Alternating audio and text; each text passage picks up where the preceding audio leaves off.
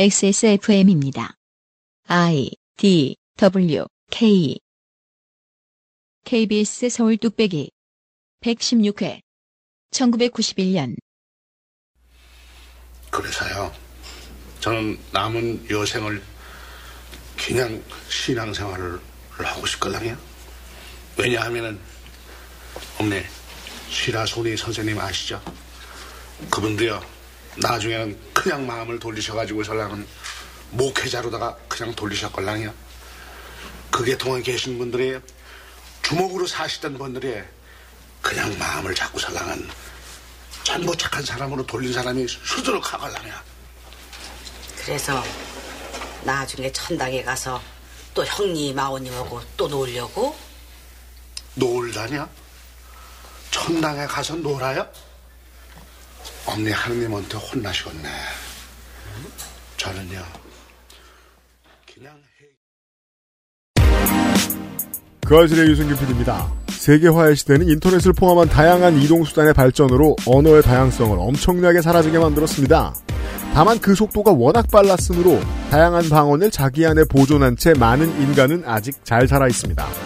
여러분도 의지만 가지고 있다면 찾아보실 수 있습니다. 지역의 어르신들에게 말을 걸어봅시다. 22년 10월 세 번째 금요일에 그것은 알기 싫답니다.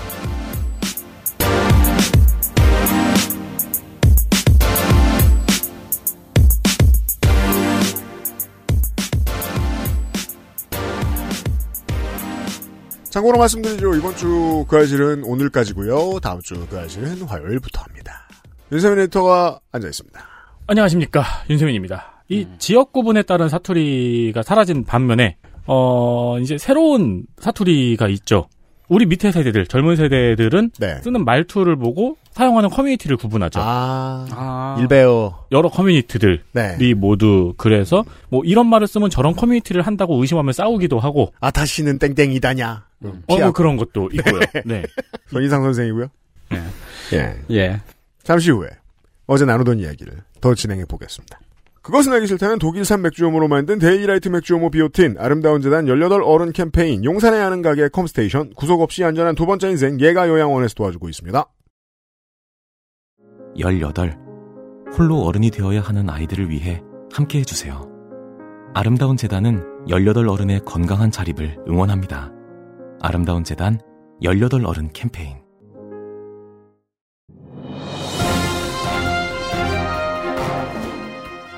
자, 전화 연결해 보겠습니다. 여보세요?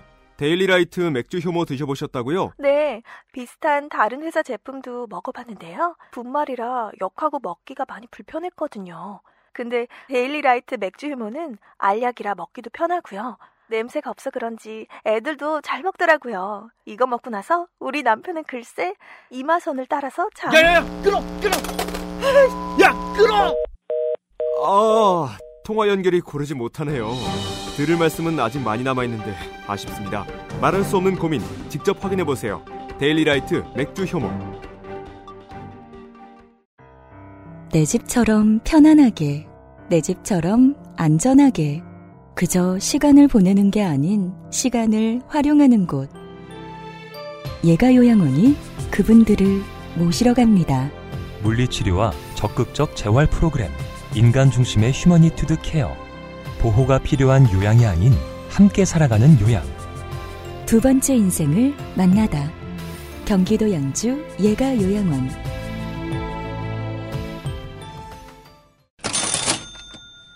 명절에 요양원에 가면 저희 할머니도 이제 돌아가시기 전에 요양원에 계셨으니까 명절이나 이제 날이 돼서 찾아가면 특히 이제 명절에는 많은 분들이 찾아오시잖아요. 그럼요. 거기에서도 수많은 사투리를 맞이할 수 있습니다. 아, 그럼요.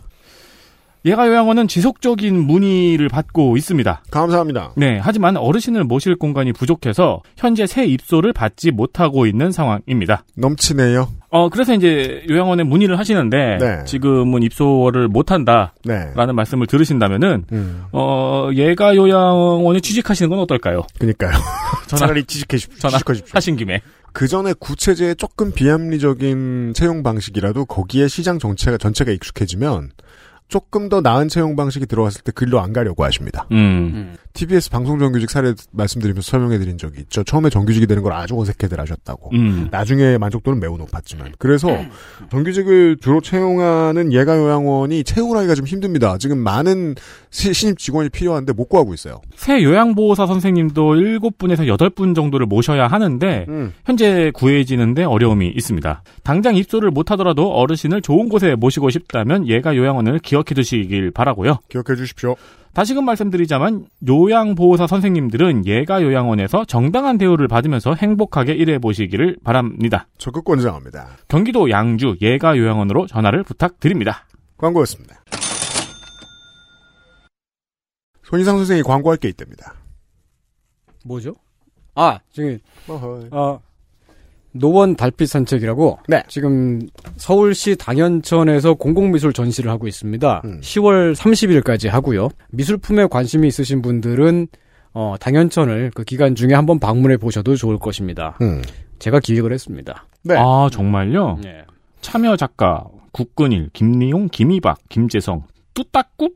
네, 뚜따꼽이라고 그 미술가 그룹입니다. 음 굉장히 많네요. 가제트 공방. 네. 10월 30일까지 음. 어, 상계역에서 중계역 사이에 당연천 구간 네. 네.에서 야외 전시를 합니다. 야간 시간에 빛 조각을 볼 수 있습니다. 어 예쁘네요. 사진을 보고 있는데. 네. 네.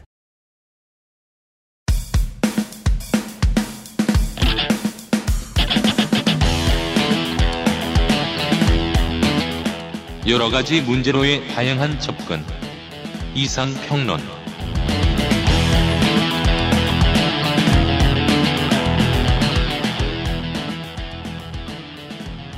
사투리 얘기를 어제 네, 했는데 음. 과거의 사투리가 지금 현재는 많이 사라지고 있습니다만 그 사투리를 연구하실 때는 가장 좋은 자료가 될 만한 데가 어디냐면 교회입니다. 교회요? 왜냐하면 교회에서 쓰는 말들은 그 종교적인 그 교리 형식 예전으로 남아, 남기 때문에 네. 옛날에 막 60년대 70년대 막 그때 하던 그 형식을 그대로 반복을 하잖아요. 음. 그래서 그때 그 어떤 특정한 말이 그 말의 그 억양이나 그런 걸 똑같이 반복을 해요 지금도. 한국의 옛말은 성서에 꽤 많이 남아있죠. 어. 예. 그래서 저는 이제 제가 어렸을 때 다녔던 교회, 아버지 어머니에 의해서 강제로 가게 된 교회죠. 음. 거기는 이제 그 기도할 때 간절히 축원하고 기도하옵나이다. 아멘. 이렇게 간절이라고 그걸 길게 발음하고 맞아요. 그게 그 용산구 쪽이고 음. 그 남쪽에서 좀 이렇게 그 장단음을 좀 길게 발음하는 그런 느낌이 있거든요. 네. 아그 그게 아 그게 그 영향이구나. 네. 저도 평생 들어왔던 말이거든요. 그렇군요. 간절히 축원하고 기도드리옵나이다. 예. 그러다가 제가 마포구에 있는 다른 교회, 그 이제 그 교회 특정한 교회에 익숙해져 있다가 다른 음. 교회에 가면 같은 교단이더라도 음. 되게 어색함을 느껴요. 왜냐면은 뭡니까? 주님께 기도드립니다. 하면 막 이렇게 막 하는데 음. 어떻게 이렇게 기도할 때 이렇게 말할 수가 있지라는 그 그때 그 되게 그 충, 충격을 좀 받았어요. 아, 재밌네요. 예.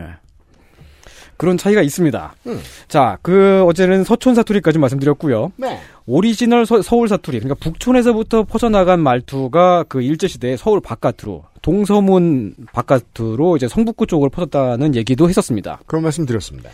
동대문 바깥으로도 동소문 말고요. 동대문 바깥으로 서울 사투리 비슷한 사투리가 있습니다. 경기도 일대예요. 예, 옛날에는요. 경기도 이전시죠. 음. 아, 이 동쪽의 사투리는 정확히 말해서 서울 사투리는 아닙니다. 근데 비슷하긴 비슷해요. 지금은 그쪽에서 어떻게 되었을지 모르겠습니다. 요즘에 가본 적이 제가 없습니다. 음. 서울 사투리, 서울 동쪽의 사투리는 오리지널 서울 사투리와 큰 차이가 없지만, 음. 다만 말투, 그 말끝이 좀 달라지는데요. 네. 말 뒷부분이 달라지는 거 진짜 이게 그 언어학에서 뭐라고 하죠, 이걸? 번세. 아, 뭐라고 하더라. 말 뒷부분이 달라진다. 예. 그 동대문 바깥쪽 동네에서 발견되는 어미 변화가 있습니다. 음. 하걸랑요? 음. 그렇걸랑요? 이런 음. 식으로. 지가 안 그랬걸랑요? 이렇게. 그, 지가 안 그랬걸랑요 할 때, 음. 제가라고 하지 않습니다. 지가. 이게 유래가 뭔지 모르겠는데, 아마 제 생각에 하걸랑이라는 말은 하구려의 변형일 것 같아요. 하구려. 어. 확인 안 된 얘기입니다. 예, 제, 제 뇌피셜이에요. 확실하지 않아요. 하구려도 존댓말입니다. 근데 이제 하구려도 자신을 낮추지는 않는 존댓말입니다. 음. 어, 하구려하고 하걸랑은 발음상에 꽤 차이가 있지 않습니까? 발음상으로 멀어요. 그렇죠. 어, 아마도 제 추측에 음. 하구려라고 하기 좀 애매한 입장에 있는 사람들이 발음을 추측이에요? 뭉, 쳐서 삼키면서 하걸랑이 됐을 수도 있어. 이해는 돼요. 어, 뭐 그, 그렇게 저는 생각. 확인은 안 되고요. 음. 음. 그리고 끝에 요를 붙인 거예요. 이미 존댓말인데 좀 그렇게만 말하기 좀 애매하니까 어미를 하나 더 붙여가지고 음. 상대방을 한 번 더 높인 거예요. 십습 셉습 예. 하지만 하걸랑입니다까지는 안 간 거죠. 이, 그 애매한 어, 이 정도의 약간 그 모호한 정도의 존댓말을 네. 이걸 이해하고 보면은 서울 동쪽 사투리가 무엇인지를 좀 접근하기 쉬워질 수 있을 것 같아요. 음. 이쪽 서울 동쪽 동네 동대문 바깥으로 성저신리라고 하는 지역에는 원래 뭐가 있었냐면요 풀밭입니다. 성곽 바깥에 산이 섬하고 네. 어, 호랑이가 논이는 음. 성을 가운데로 놓고 도너츠처럼 동그랗게 네. 네 일정한 거리를 이야기하는 그 구역 네. 네, 도성의 그 성을 기준으로 해서 심리까지입니다. 네. 네. 지금으로 하면 노원구 서대문구 마포구 용산구 성동구 그렇습니다 예. 네. 동대문구 노원구가 성저 침례 들어간 노원구는 안 들어갈 걸요? 아 약간 있나요? 거의 안 들어가네요 거의 안 들어가네요 네 중랑구도 조금 걸쳐 있고 그 음. 예. 주로 네, 네. 그렇습니다. 그 성저 심리 어, 동대문 바깥의 성저 심리라고 하는 거기서 어, 지금도 지명으로 남아 있는 게 왕심리죠. 왕십리 왕심리가 성저 심리라는 말에서 나온 겁니다. 아, 왕으로부터 심리. 예. 그 동네는 원래 말을 키웠습니다. 말 어. 말을 훈련시키는 마장이 있던 곳이기도 하고요. 마장동. 네, 그렇죠. 그래서 지금도 그 지역명이 마장동이라는 마장. 지역이 있죠. 음. 풀밭이는데 말만 키웠겠습니까? 소도 키웠습니다. 음. 소 젖을 짜가지고 임금님한테 우유 바치고요. 음. 요구르트도 바치고. 음. 요구르트 예, 잘, 잘은 모르겠는데 요구르트 비슷한 걸 옛날에 만들어 먹었대요. 어, 락- 락이라고 하는. 그래요 근데 그 소로 우유만 짜냐? 아니죠. 소가 있으니까 당연히 고기도 나올 게 아닙니까? 네 아, 근데 그 조선시대에는 소를 도축해서 소고기를 먹는 게 불법이었단 말이에요. 음. 그 제사 지낼 때가 아니면은 소를 못 잡았습니다. 설렁탕. 아. 임금님이 드실 소를 어떻게 먹어요? 음. 그리고 그 농사 지어야 되는 소인데. 근데 유일하게 소고기를 먹어도 되는 집단이 있었습니다. 허가를 받은 집단이. 보통 이런 특혜는 엘리트에게 돌아옵니다 그렇죠. 그게 바로 성균관 유생들이죠. 학생들 예. 그리고 서울 도성 안에서 소를 도축하고 고기 파티를 벌일 수 있는 그 권한도 성균관이 독점을 했습니다. 아 거기서 나오는 수입으로 성균관을 유지를 한 거예요. 성균관 카니발 예. 근데 그 소를 유생들이 음. 도축을 직접 할 리가 없잖아요. 능력이 없거든요 그렇죠. 그 어떻게 해서 할 일도 못하는데 음.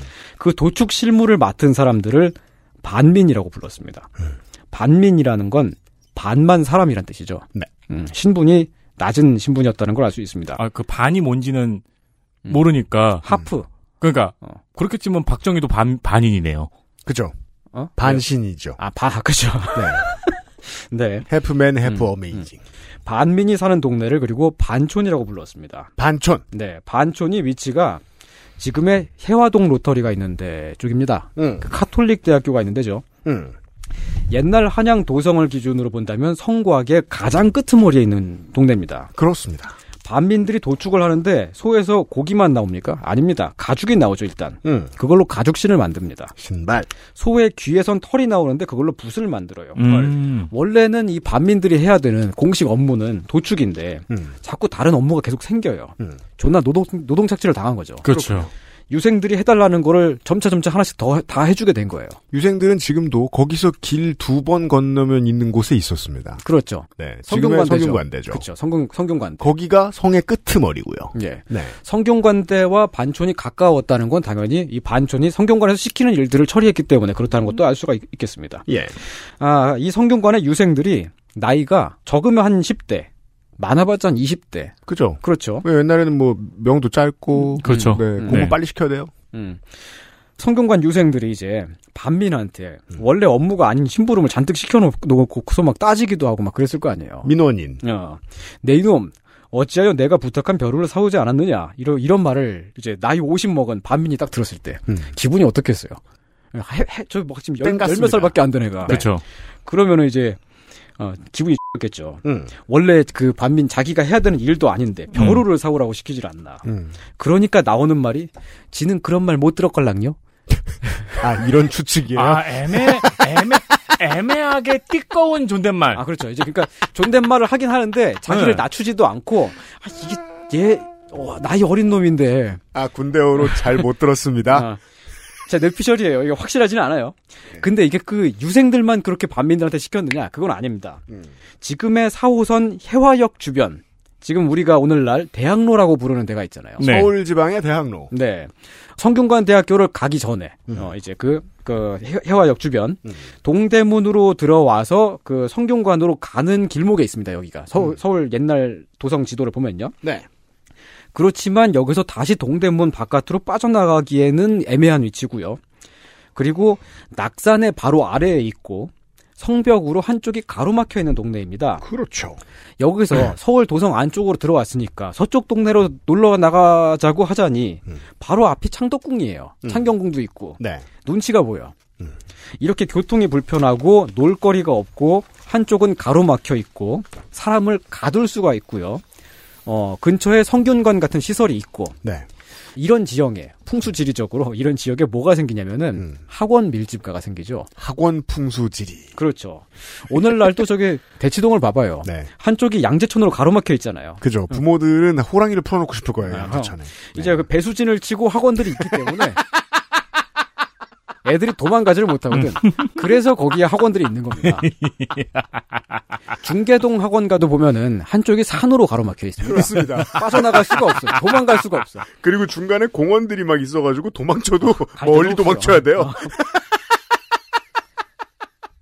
네. 아, 그래서 선농단도 여기 있으니까 옆에서 소를 잡아가지고 죄를 지내는 거군요. 그렇죠. 예. 그리고 목동학원은 서울에서 유일하게 그 원웨이 도로라 가지고 예. 아이들이 빠져나가고 싶어도 복잡해서 못 빠져나갑니다. 답답하죠. 미로의 아, 가치죠. 미궁, 네. 미궁 속의 가치죠. 가려면 아무튼- 진짜 지하철 타야 되는데. 예. 학생들을 가둬놔야 된다. 진리적으로. 손가락 끝에 실을 묶어 놓던지. 네. 자, 조선 후기에 대학로, 지금 대학로에도 성균관에 들어가려고 하는 지망생들을 가둬놓고 공부만 시키는 그런 업체들이 있었습니다. 아. 음. 조선 후기로 가면 우후죽순 잔뜩 생겨가지고 거기에 이제 전국 각 지방에서 양반 자제들이 이제 애들을 보내잖아요. 이제 애 와가지고 거기에 갇혀서 공부만 하는 거야. 음. 아, 성균관 들어갈 때까지. 그 조선서당. 뭐 어 그리고 막 시험 공부 막 그런 거. 어, 대성서당. 이제 막그 해가지고 예측 문제 막 그런 거 막 문제 풀이집 네. 같은 거 막 공부하고 있고. 메가서당. 아. 네. 음. 걔네가 나이가 몇 살이겠어요? 11살, 12살 이런 애들이지. 그렇겠죠. 어려면 이런 애들이- 여섯 살도 있겠고. 어, 음. 그런 애들이 나이 50 먹은 반민을 불러와가지고 다시 그 얘기야. 어, 내 이놈 어찌하여 내 숙제를 대신하지 않았느냐. 그러면 이제 하는 말이 지한테 시킨 적이 없걸랑요. 막 이렇게 나온 거죠. 아, 애매하게 띠꺼운 존댓말. 아, 제 뇌피셜이 확실하지 않아. 아마 그렇죠. 아마 사실이 아닐 거예요. 해피 캠퍼스 아이디는 왜 안 파두었느냐? 아, 그렇죠. 네.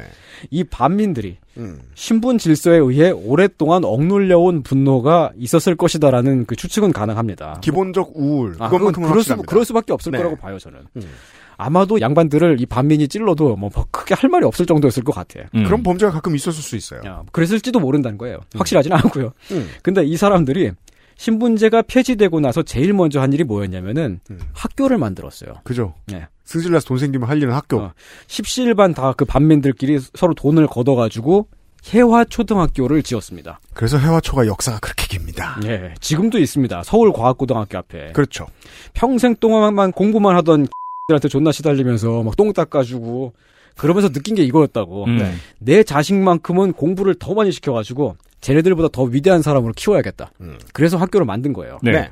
그랬는데 일제 시대에 신도시를 만들었다 그랬잖아요. 그 성북구 쪽으로 가는 쪽으로 음. 도성을 허물면서 말이죠. 음. 북촌에 살던 양반들이 성북구로 가면서 짓밟고 가는 그 경로에 반촌이 있어요. 음. 그러니까 이 반촌이 어떻게 되겠습니까? 다 네. 뿌겠지. 음. 뿌개고 이제 그 위에 이제 양반들이 새로 막 근대식 가옥을 짓고 동네에 이제 막 그 외국인 선교사들이 들어와요 거기 음. 카톨릭 대학교도 막 예전부터 그 뭔가 전신이 있었어요 그렇죠. 외국인 선교사들이랑 막 헤이 헬로우 나이스 투 미츄 막 이러면서 양반들이 거기서 놀아 음. 그러면서 살게 됐어요 예전에 반촌이었던 데서 음. 그러면 이제 원래 거기 살던 반민들은 이제 동대문 바깥으로 밀려나게 됩니다 일제 시대 말이죠 그렇군요. 일제가 성균관 그 도축장을 음. 동대문 바깥에 숭인동으로 강제 이전을 시켰습니다. 친일파식 젠트리피케이션이군요. 음, 당연히 이 반민들도 그것을 따라서 옮겨가게 되고요. 그랬는데 나중에 또 강제 이주를 또 당해요. 어떤 행정관료가 이렇게 생각했겠죠. 아니 어차피 마장동에서 소 기르는데 음. 소 기르고 옆에서 도축까지 하면은 그냥 일석이조 아니야. 라고 생각을 해서 마장동으로 또 갔습니다. 그래서 마장동에 도축장이 생겼어요. 좀 더 동쪽으로, 예. 좀 더 남쪽으로. 음. 이 사람들이 동대문 바깥으로 왕십리 쪽으로 퍼져 나가면서 이 사람들이 쓰던 말. 아, 분명히 유생들 그 이제 그 배운 사람들과 가까이에 있었기 때문에 그 도성 안쪽의 말씨를 많이 흡수가 되어 있지만 음.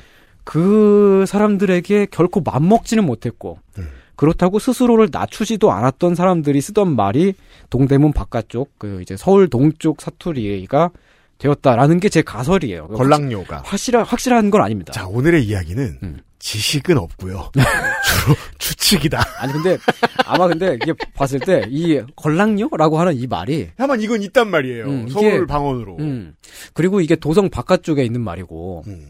분명히 말해서 이 사투리가 양반 고위 관- 관료층의 말은 아니에요 분명히 음. 어.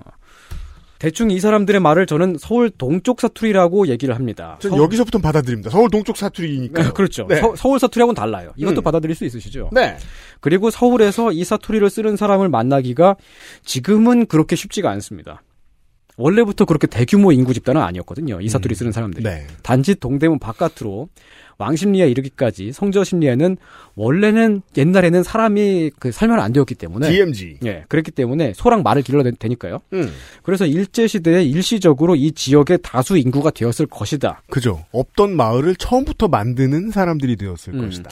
그리고 그게 해방 이후까지도 한동안은 이 그 동대문 바깥 지역의 주류 언어이지 않았을까? 성저심리 언어. 어, 라고 저는 생각을 하는데 아닐 수도 있어요. 아, 네, 알수 네, 있어요. 아닐 수도 있고 네. 한 가지 안타까운 점은 이 반민들이 도성 안쪽으로부터 밀려나면서 학교를 빼앗겼어요. 음. 자기들이 돈 내가지고 세운 학교를 네. 지금 해화초등학교 어떤 애들이 다니는 줄 알아요? 다 행복한 애들이야.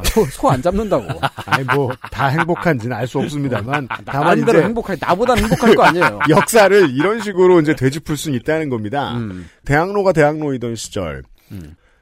한성이 뭐죠? 한양 뭐죠? 그 경성 그래요. 네. 경성이 대학로 역할을 처음 하던 시절 네. 동숭로에 지식인들과 먹고 살만한 사람들이 많이 모여 삽니다. 네. 문화계에서도 잘 나가는 사람들이 많이 모여 삽니다. 이 사람들이 그 자리에 자리를 잡은 지 100년이 된 거예요. 예. 그 자제들이 음. 반민들이 만들어놨던 학교터를 때려 부수고 다 내쫓고 음. 거기에 자기들이 학교를 내서 거기에 다니기 시작했다.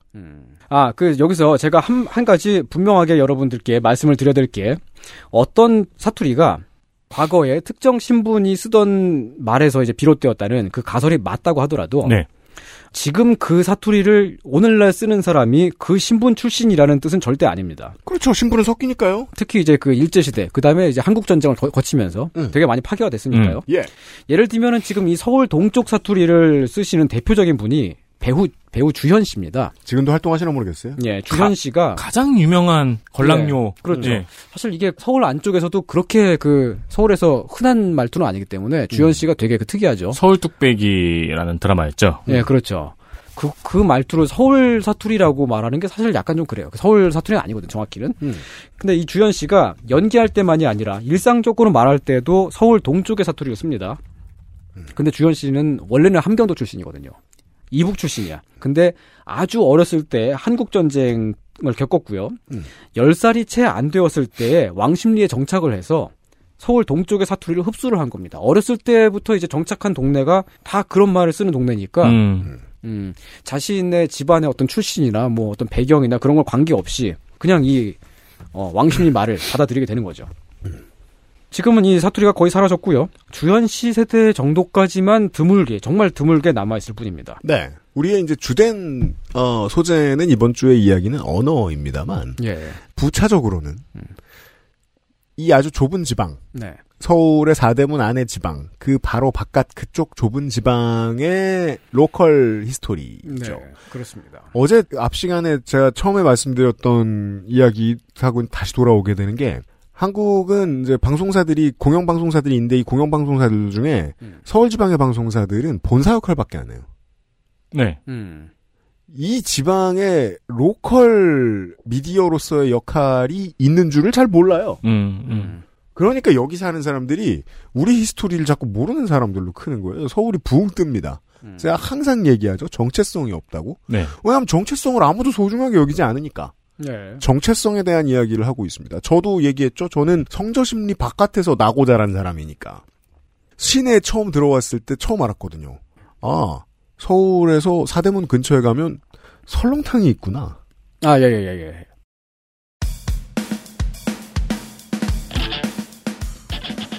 예, 설렁탕이라는 게 대표적으로 이제 성저 심리의 음식이죠. 그렇죠. 소가 많이 남으니까.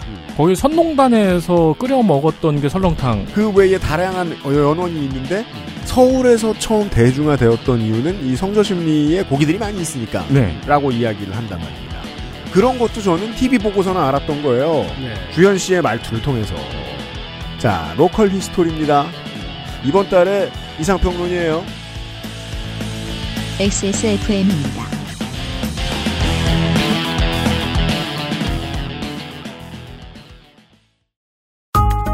무엇을 모르는지 모르겠다면 컴스테이션에 문의해 주십시오. 데스크탑에 한해서 주식회사 컴스테이션 좋아요. 진짜 확실히 좋아졌어요. 어, 이렇게까지 효과가 좋을 줄은 몰랐어요. 자신감이 생기니까 어제는 소개팅도 했다니까요. 아 저한테 진짜 잘 맞는 것 같아요. 저 이거 먹으니까 세상에나. 아 저 이마선을 따라서요. 잠먹고. 야야 잠만. 마고 마고 마고. 누구 망하는 걸 보고 싶나? 말할 수 없는 고민? 직접 확인해보세요. 데일리 라이트 맥주 효모. 뭔가 그곳을 떠난다는 게 되게 믿기지가 않았거든요. 반평생보다 더 많이 거기서 자랐는데 갑자기 떠나게 된다니까 믿기지도 않았고. 여러분의 독립은 몇 살이었나요? 보육원의 아이들은 만 18세가 되면 시설을 나와 홀로 살아가야 합니다. 어른이 되기는 아직 이른 나이. 곁에 아무도 없다면 그것은 자립이 아니라 고립입니다. 18. 홀로 어른이 되어야 하는 아이들을 위해 함께 해주세요. 아름다운 재단은 18 어른의 건강한 자립을 응원합니다.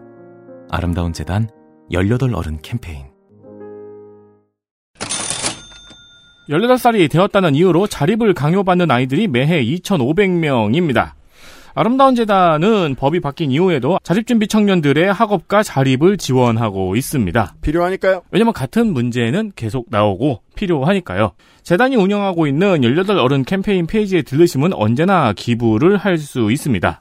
많이 들어주신 여러분 감사합니다. 그렇습니다. 이 아름다운 재단의 18어른 캠페인이 저한테 되게 인상이 깊은 이유는 일단 끈기 있고 끈질기게 계속 운영을 하고 쉬지 않아요. 있고요. 좋아요. 네, 그리고 계속해서 새로운 캠페인을 기획을 하고 실행을 한다는 점에서도 캠페인이라는 게 원래 저렇게 하는 거구나. 끈기 있게 달라붙고 머리를 쓰고 노력을 계속하는 거구나. 아주 오랫동안 진행하고 있고 앞으로도 그럴 겁니다.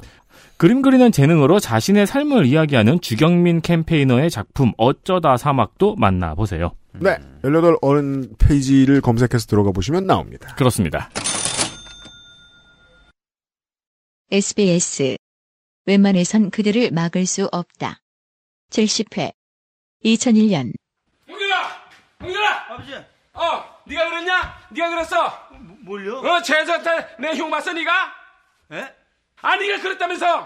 어, 내가 젊었을 때 노루판에다 돈깨나 퍼부었다고. 그리고 네 애미가 나 때문에 속깨나 썩었다고 해서 안 했어.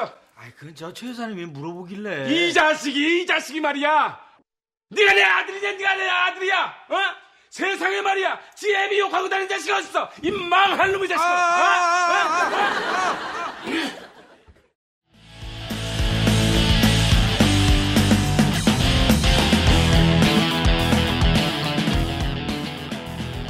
역가을의 이상평론입니다. 예. 서울 동쪽 사투리 얘기를 했고요. 네. 그럼 서울 서쪽은 어- 어땠을까입니다. 네, 우리가 이제 지난번 이상평론 때 잠깐 네. 어, 용산에 대해서 이야기를 한 적이 있었죠. 그렇죠. 용산이 이제 그 북한산에서 인왕산을 따라 내려오는 용산 살- 산줄기를 말씀드렸었고요. 그렇습니다.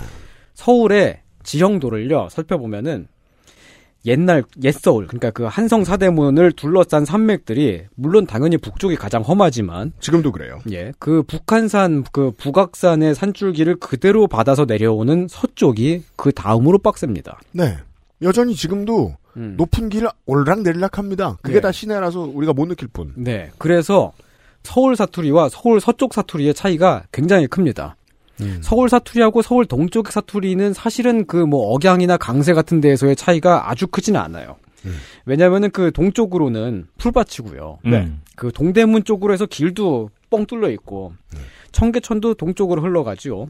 네. 어, 교류가 그나마 이제 동쪽으로는 자주 된, 되는 건데 어, 서쪽은 그냥 완전 다른 세상인 겁니다. 네.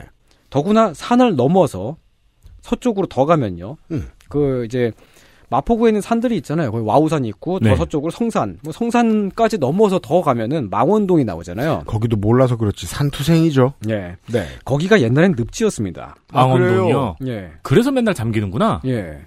옛날에 뭐 늪, 반은 거의 강이었다고 봐야 음. 네. 돼요. 음. 아, 지금은 육지가 다 되어 있는데, 원래는 망원동이 조선 예. 수군이 정박하던 곳입니다. 음. 아, 산이 있고요. 늪이 있고요. 한양 도성 쪽으로는 쉽게 접근도 못하고, 더구나 조선시대에 한양 도성에서 서쪽으로 나오는 이제 그 큰 길이 있었습니다. 네. 그 길이 파주 쪽으로 가는 길이죠. 음. 그 길의 흔적을 지금도 알 수가 있는 게 지하철 6호선의 역촌역이라고 있어요. 음. 왜 역촌이냐면은 거기서 말을 갈아타니까요. 아 여기 거기 있었군요. 예, 거기서 더 좀 더 북쪽으로 가면 3호선 구파발역이 있죠. 구파발역은 이 그 이름만 들어도 뭐 했던 데인지 아, 알아요. 알- 알겠죠. 바로 이제 그 파발을 거기서 갈아탔으니까. 근데 뭐 옛날 파발인가였나 보네요. 음. 네, 그렇죠. 새로운 파발이 아니고. 음. 그러니까 이 그 길이 옛날 서울에서 은평구를 지나서 일산을 지나서 서북 쪽으로 간단 말이죠. 네. 마포 쪽으로는 음. 그런 식의 그 길이 어, 도성에서 나오는 사람들이 들러서 가는 그런 공간조차 사실은 아니었다는 거죠. 예전에는 은평구 쪽을 들러갔으니까. 예. 아, 물론 그 길이 마포 쪽으로 전혀 안 뚫려 있었던 건 아닙니다. 지금의 그러면요. 경의 중앙선이 옛날 조선시대 도로를 거의 그대로 따라가고 있긴 한데요. 아 그래요. 그게 주요 도로가 어. 아니었을 뿐입니다. 왜- 지금도 주요 도로가 아니에요. 왜냐하면 자주 안 오거든요. 예, 그래, 그렇죠. 그게 왜 주요 도로가 아니었냐면은 그쪽으로는 그냥 한강에서 배를 타고 가면 더 빠르거든요. 음. 그렇, 그렇다는 거는 이제 한강에서 배를 타려면 남대문을 통해 나와서 음. 이제 용산 나루토에서 네. 어, 거기 용산 용산 나루토가 아니고 정확히 나루토 명칭이 있는데 음. 네? 근데 거기서 타서 그래서 마포를 들려가지도 않고 그냥 한강을 통해서 싹 빠져나가는 마포를 보면서 예, 그냥 보면서 가는 거죠. 추운을 따라서 왜냐하면 다리도 없었고 네. 절두산 절경 보면서. 예, 그렇죠. 그렇게 가는 거지. 음. 그렇다면 이해가 되는 거죠. 아 배가 좀 더 익스프레스였겠구나. 길로 가는 것보다 예. 네. 그 땅의 길로 가는 것보다. 자, 아, 그렇습니다. 이제 산맥으로 가로막혀 있으면서 살기 빡세고 농사도 어렵고 비만 왔다 하면 잠기고 한양 도성 쪽하고는 교류도 잘 없고 수군이 정박해 있는 곳. 군대가 있고. 아, 지금은 이 공간이 홍대 앞을 중심으로 해서 번쩍번쩍하고요. 문화의 중심지라고 할 수 있게 되었습니다만 그런데 굉장히 최근까지도 이 지역이 어, 말하자면 변방 혹은 오지였다는 걸 알 수 있는 증거가 마포가 원래 종- 종점이었어요. 음. 68년도에 나온 그 은방울잠의 노래 들어보면 마포 종 예. 실버벨 시스터즈. 예, 마, 마포 종점이라는 노, 노래가 있죠. 그래서 여기 도화동 공원에 있는 화장실이 전차 모양이에요. 예, 네. 마포 종점 가 그리고 길려고. 그 가사에 보면은 저기 여의도 비행장의 불빛이 보인다는 말이 나오죠. 음. 네. 그리고 그 가사 중에 보면은 그 발전소 얘기가 나와요. 아 당연히. 어, 음. 화- 화력 아, 발전소. 네. 마포에 화력 발전소가 있습니다. 음. 지금은 저기 석유를 떼지만 옛날엔 석탄을 태웠어요. 거기서. 그렇죠. 그 연기가 그냥 뿌옇게 나오는데요. 음. 그리고 마포구에 있는 대표적인 시설이 쓰레기 매립지였습니다. 그렇습니다. 그 잘 아시겠지만 이제 그 쓰레기 매립지가 있는 곳에 월드컵 경기장이 네. 들어선 거죠. 난지공원. 네. 우리 어릴 땐 난지도. 그렇죠. 네. 그렇죠. 해방 이후 최근까지도 사실 서울 서쪽이 변방지였다는 그런 어떤 근거고요. 옛날에는 방이 어지러우면은 음. 난지도다. 예, 아, 그렇게 말을 난지도다라고 할 했었는데. 네. 하지만 지금 부모님이 하늘 정원 같다 이렇게 보지 않아요. 하늘 공원이죠 어. 거기에. 저희 아버지는 네. 음. 그 당연히 발전소에 들어가는 발전기를 옮기는 거를 보셨대요. 네. 예. 그게 엄청난 엄청나게 무거워서 음. 양화대교를 그때 음. 한 시간 동안 통과해야 됐었대요. 음. 어. 예, 너무 무거워서 그 그 트레일러도 아주 특수 트레일러를 가지고 네. 그래서 그 인근 영등포나 마포 사람들이 모두 몰려 나와서 그거를 구경을 했대요. 음. 지금도 저희는 뭐 좀 넓게 길게 산책하고 싶으면 가끔 난지공원 갑니다만은. 어, 그렇죠. 어, 겁나 깨끗하고 잘 닦여 있어서 음. 지금 뭐 거의 캠핑- 지금 세대는 알래야 알 수가 없어요. 거기가 원래 뭘 했던 곳인지. 네, 네. 락페하고 그렇습니다 요즘은. 자 그렇다면 이 조선 시대에는 여기에 누가 살았을까요? 누구? 군인. 당, 예, 당연히 수군이 있으니까 일단 병사들은 살았겠지요. 아 네. 그러면 약간 분위기가 우리 군대 갔을 때 예. 휴가 나가가지고 그 오바르코 박는 그 동네 있잖아요. 그 동네 아, 그렇죠, 그렇죠. 음. 아, 그렇죠. 어. 또 수군이 있으니까 당연히 천민이 있습니다. 병사들 중에 뿌하고 부는 사람 있잖아요. 그 이제 그 그렇죠. 취주 나팔 같은 거. 예. 네, 사령관 오셨어요. 음. 뿌하는 조선 시대에는 네. 그게 전부 천민이었습니다. 아 그렇구나. 예, 또 군대에서 다친 사람을 치료하는 것도 전부 천민이 하는 일이었고요. 의료. 예, 원래부터 그 조선 시대에는 의료인의 지위가 낮기도 했지만은 군대에 배속되어 있는 의료인은 전부 천민입니다. 음. 사람이 죽으면 죽은 것도 처리를 해야 되고요. 전투에서 적병을 죽이더라도 시신을 다 수습해야 되잖아요. 음. 그런 일을 하는 신분이 따로 있었고 음. 또 이렇게 수군이기 때문에 돌림병을 또 그 돌림병도 자주 돌았을 텐데 그러게요. 그것을 그 담당하고 처리하는 사람도 전부 천민이었습니다. 음. 이 신분을 가리켜서 무당이라고 부릅니다. 음. 전부 남자 무당이 하는 일이에요. 그 맞아요. 군대에서 뿌하고 부는 것부터 해서 네. 그 치료하는 일까지 전부 다 무당이 하는 일입니다. 음. 조선 시대에 경남 단성에서 호적 조사를 했던 장부가 지금도 남아 있어서 그걸 통해 알 수 있는 게 되게 많이 있는데요. 단성. 네. 경상남도 수군이 있지 않습니까? 음. 그러니까 단성에 무당이 존나게 많이 살았어요. 음. 진짜 뭐, 어, 뭐 인구가 그냥 무당 인구였습니다. 음, 그것을 통해서 알 수 있는 것이 마포구의 그 수군 기지 근처의 인구도 마찬가지였을 것이다라고 우리가 합리적으로 알 수가 있고요. 음. 그리고 또한 배가 왔다 갔다 하는 길목이니까 배 사람들이 살았을 테고요. 네. 그리고 배는 어쨌든 전국에서 마포로 들어왔을 것은 확실합니다. 왜냐하면 광흥창이라고 하는 음. 광흥창. 음. 예, 전국에서 이제 정부가 당시에 그 곡식과 공납을 전국에서 삥 뜯어가지고 보관을 하는 데가 마포에 있었으니까. 아 그래서 창고라서 광흥창이구나. 네, 그렇습니다. 그게 지금 그 서강대역 있는 데죠, 거기가. 네, 맞습니다. 전국에서 배가 드나들 정도의 사이즈면은 당연히 뱃사람들을 위한 서비스업도 있었겠지요. 그렇죠. 숙박업이 당연히 있을 테고. 교역. 음. 그리고 거기에 따라 붙는 부가적인 영업들 형태가 있었을 테고. 음.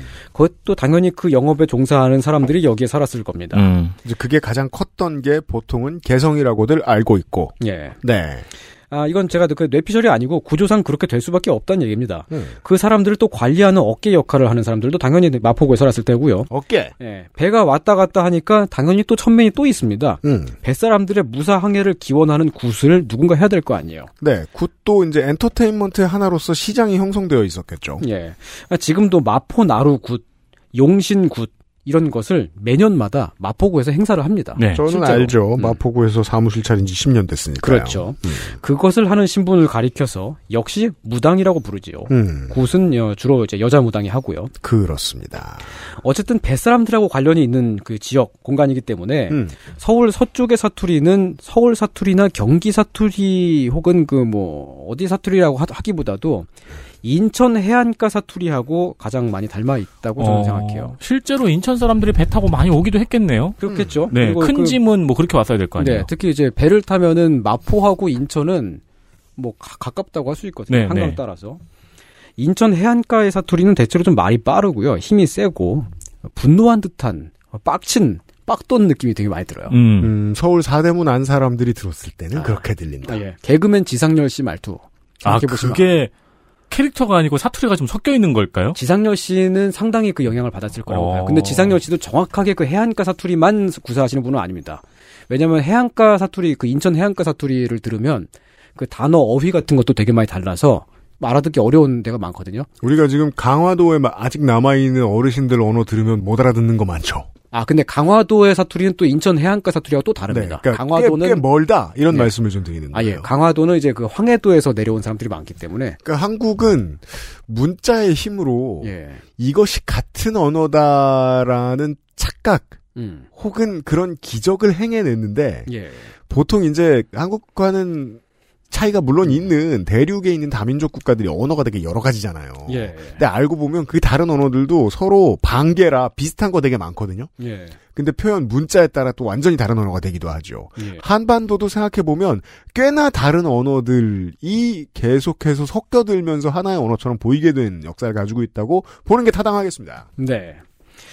서울 사- 서쪽의 사투리가 인천 해안가 사투리와 다른 점은 서울 서쪽의 사투리는 목소리가 크고 거칠게 말하는 것만 비슷하고 여기는 빡돈 느낌이라기보다 음. 억울한 느낌이 들어요. 그래요? 당김음이 또, 또 있긴 추측의 영역으로 들어왔습니다. 당김음이 좀 있긴 한데 그게 네. 그 당김음의 그 레벨이 인천 사투리 인천 쪽하고는 다 달라가지고 그래요. 눈썹도 좀 이렇게 말을 할 때 약간 눈썹이 이렇게 돼요. 음. 억울해서 웃기기까지 하고요. 음. 그게 이제 서쪽에서 말하면은 야 임마 그걸 그렇게 하면 어떡하냐 임마. 이 다 망가졌어. 아, 이게 근데 진짜 예. 지상렬 씨도 그렇고 마 김구라 씨도 인천 출신 연예인으로 알고 있는데 네. 김구라 씨 말투하고도 약간 비슷하기도 하네요. 얄마 이거 수도권 어른들 말버릇이죠. 예. 주로 이쪽이었나 봅니다. 예, 수도권에서 야임마라고 하는 이런 표현이 다른 지역에서 잘 흔히 쓰이지 않. 특히 맞아요. 한성 사대문 안쪽에서는 야임마라고 이건 말이 안 되는 얘기야. 이건 우기는 수도권 어르신들 말투예요. 얄마, 네가 얄마. 아. 예. 그런 식으로 말을 하는 게 서울 서쪽의 사투리이다. 어, 이 서울 서, 사투리하고 다른 점을 또 여기서 하나 알 수 있는 게 그렇게 하면 어떡하냐 임마 할 때 하냐라고 하잖아요. 음. 아 사- 성문 안쪽에서는 한인이었는데 네, 그렇죠. 아, 그렇죠. 야, 임마, 그렇게 하면 음. 어떡하니? 이렇게 안 하고. 예. 그건 동네로 옮겨왔다는 뜻이죠. 그 사이에. 예. 예. 이 서쪽의 사투리를 쓰시는 분이 이제 배우 신구 씨하고 음, 아, 딱 나오네요. 예, 노주현 씨. 네. 두 분 다 마포구 출신일 거예요. 아마 제 주- 아마 맞을 거예요. 그리고 윤재문 씨가 그렇습니다. 어, 아, 이분- 윤재문 씨도 무섭죠. 예. 말투가. 근데 이게 그 무서운 말투라기보다 진짜 그 인천 해안가의 말투, 지상현 씨 말투 같은 거 들으면 진짜 좀 거칠고 공격적인 느낌인데 신구 씨, 노주현 씨 뭐 이렇게 말투가 옛날에 그 두 분이 같이 나온 시트콤 있었잖아요. 웬만해선 그들을 네, 막을 수 네. 없다. 사실 그게 별로 별 내용이 아니야. 그 에피소드들 보면 그렇게 웃기는 에피소드가 아닌데 두 분이 워낙 항상 억울하고 항상 억울한 말투로 억울한 표정으로 아니 밥솥에 왜 밥이 없어? 그러니까 이렇게 말을 하니까 그래서 웃긴 거예요. 맞아. 그리고 음. 신구 씨가 노주현 씨한테 막 타박할 때도 막. 아, 그렇죠. 잘했다, 임마! 막 이러는 거. 아, 이제 그, 신구 씨 같은 경우 특히 이제 뭐, 니들이 개맛을 알아, 뭐 이런 그 광고 예전에. 음. 그 광고만, 광고에서 그런 말만 해도 그냥 왠지 웃긴 겁니다. 네. 아, 이게, 그, 여기 그 말에 그냥 기본적으로 깔려있는 이 서쪽 사투리의 억울함이라는 게, 억울한 정서가, 원래는 억압받고 천대받는 사람들의 말이었기 때문이 아닐까라는 게 제 추측입니다. 그리고 뱃일이라는 게 또 워낙 빡세니까요. 그렇죠. 우리 왜 쩐다, 쩔어라는 말 많이 쓰잖아요. 네. 아, 오늘 훈련 개 쩔었어. 막 이러잖아요. 네. 그게 인천방언이라고 아, 맞아요, 하더라고요. 네. 아, 요 다음 내용은 청취자 여러분께 조금 불쾌감을 드릴 수 있다는 점을 어, 잠깐 먼저 뭐 언급을 하고요. 네. 서울 서쪽 지역은 조선시대 때는 예, 조선시대 때의 서울 서쪽 지- 지역은 말이죠. 사람을 죽이는 곳이기도 했습니다. 처형은 무조건 국가 사직을 기준으로 해서 서쪽에서 해야만 하죠. 유교 어, 사- 세계관에서는요. 음. 그리고 또, 또 이게 서쪽에서뿐만이 아니라 도성의 바깥에서 하게 하죠. 그래서 서소문에서 바깥으로 지금의 충정로역 근방에 조선시대의 공식적인 처- 처형지가 있었습니다. 충정로역이면 그래도 꽤 가깝네요. 그렇죠. 저희 사무실에서 네, 차로 한 3, 4분, 5분 네. 그 성하고도 꽤 가깝네요. 그렇죠. 네. 음, 성문에서 나와서 그냥 바로 이제 네, 그렇죠. 음. 잘못한 사람이 있으면 흔하게 사용을 시켰던 시대이기도 하거니와 음. 시신을 거기에 그대로 두고 전시를 하던 시대이기도 그렇죠. 합니다. 맞습니다. 아, 저작거리에 걸어두어라. 네. 서대문 바깥에서 방금 전에 여긴 그 서소문이죠. 그 어, 충정로 쪽 그쪽은 음. 거기 말고 서대문의 바깥에서도 처형을 많이 했습니다. 이거는 좀 조, 조선 후기로 넘어갔을 때 얘긴데 서대문 형무소가 그 서대문 그쪽에 생기, 생겨 있잖아요. 음. 그게 그 우연이 아닙니다. 그 바로 앞으로 금화 터널로 들어가는 동네의 원래 지명이 약박골입니다. 약박골. 약박골이라고 하는 지명이 있었고요.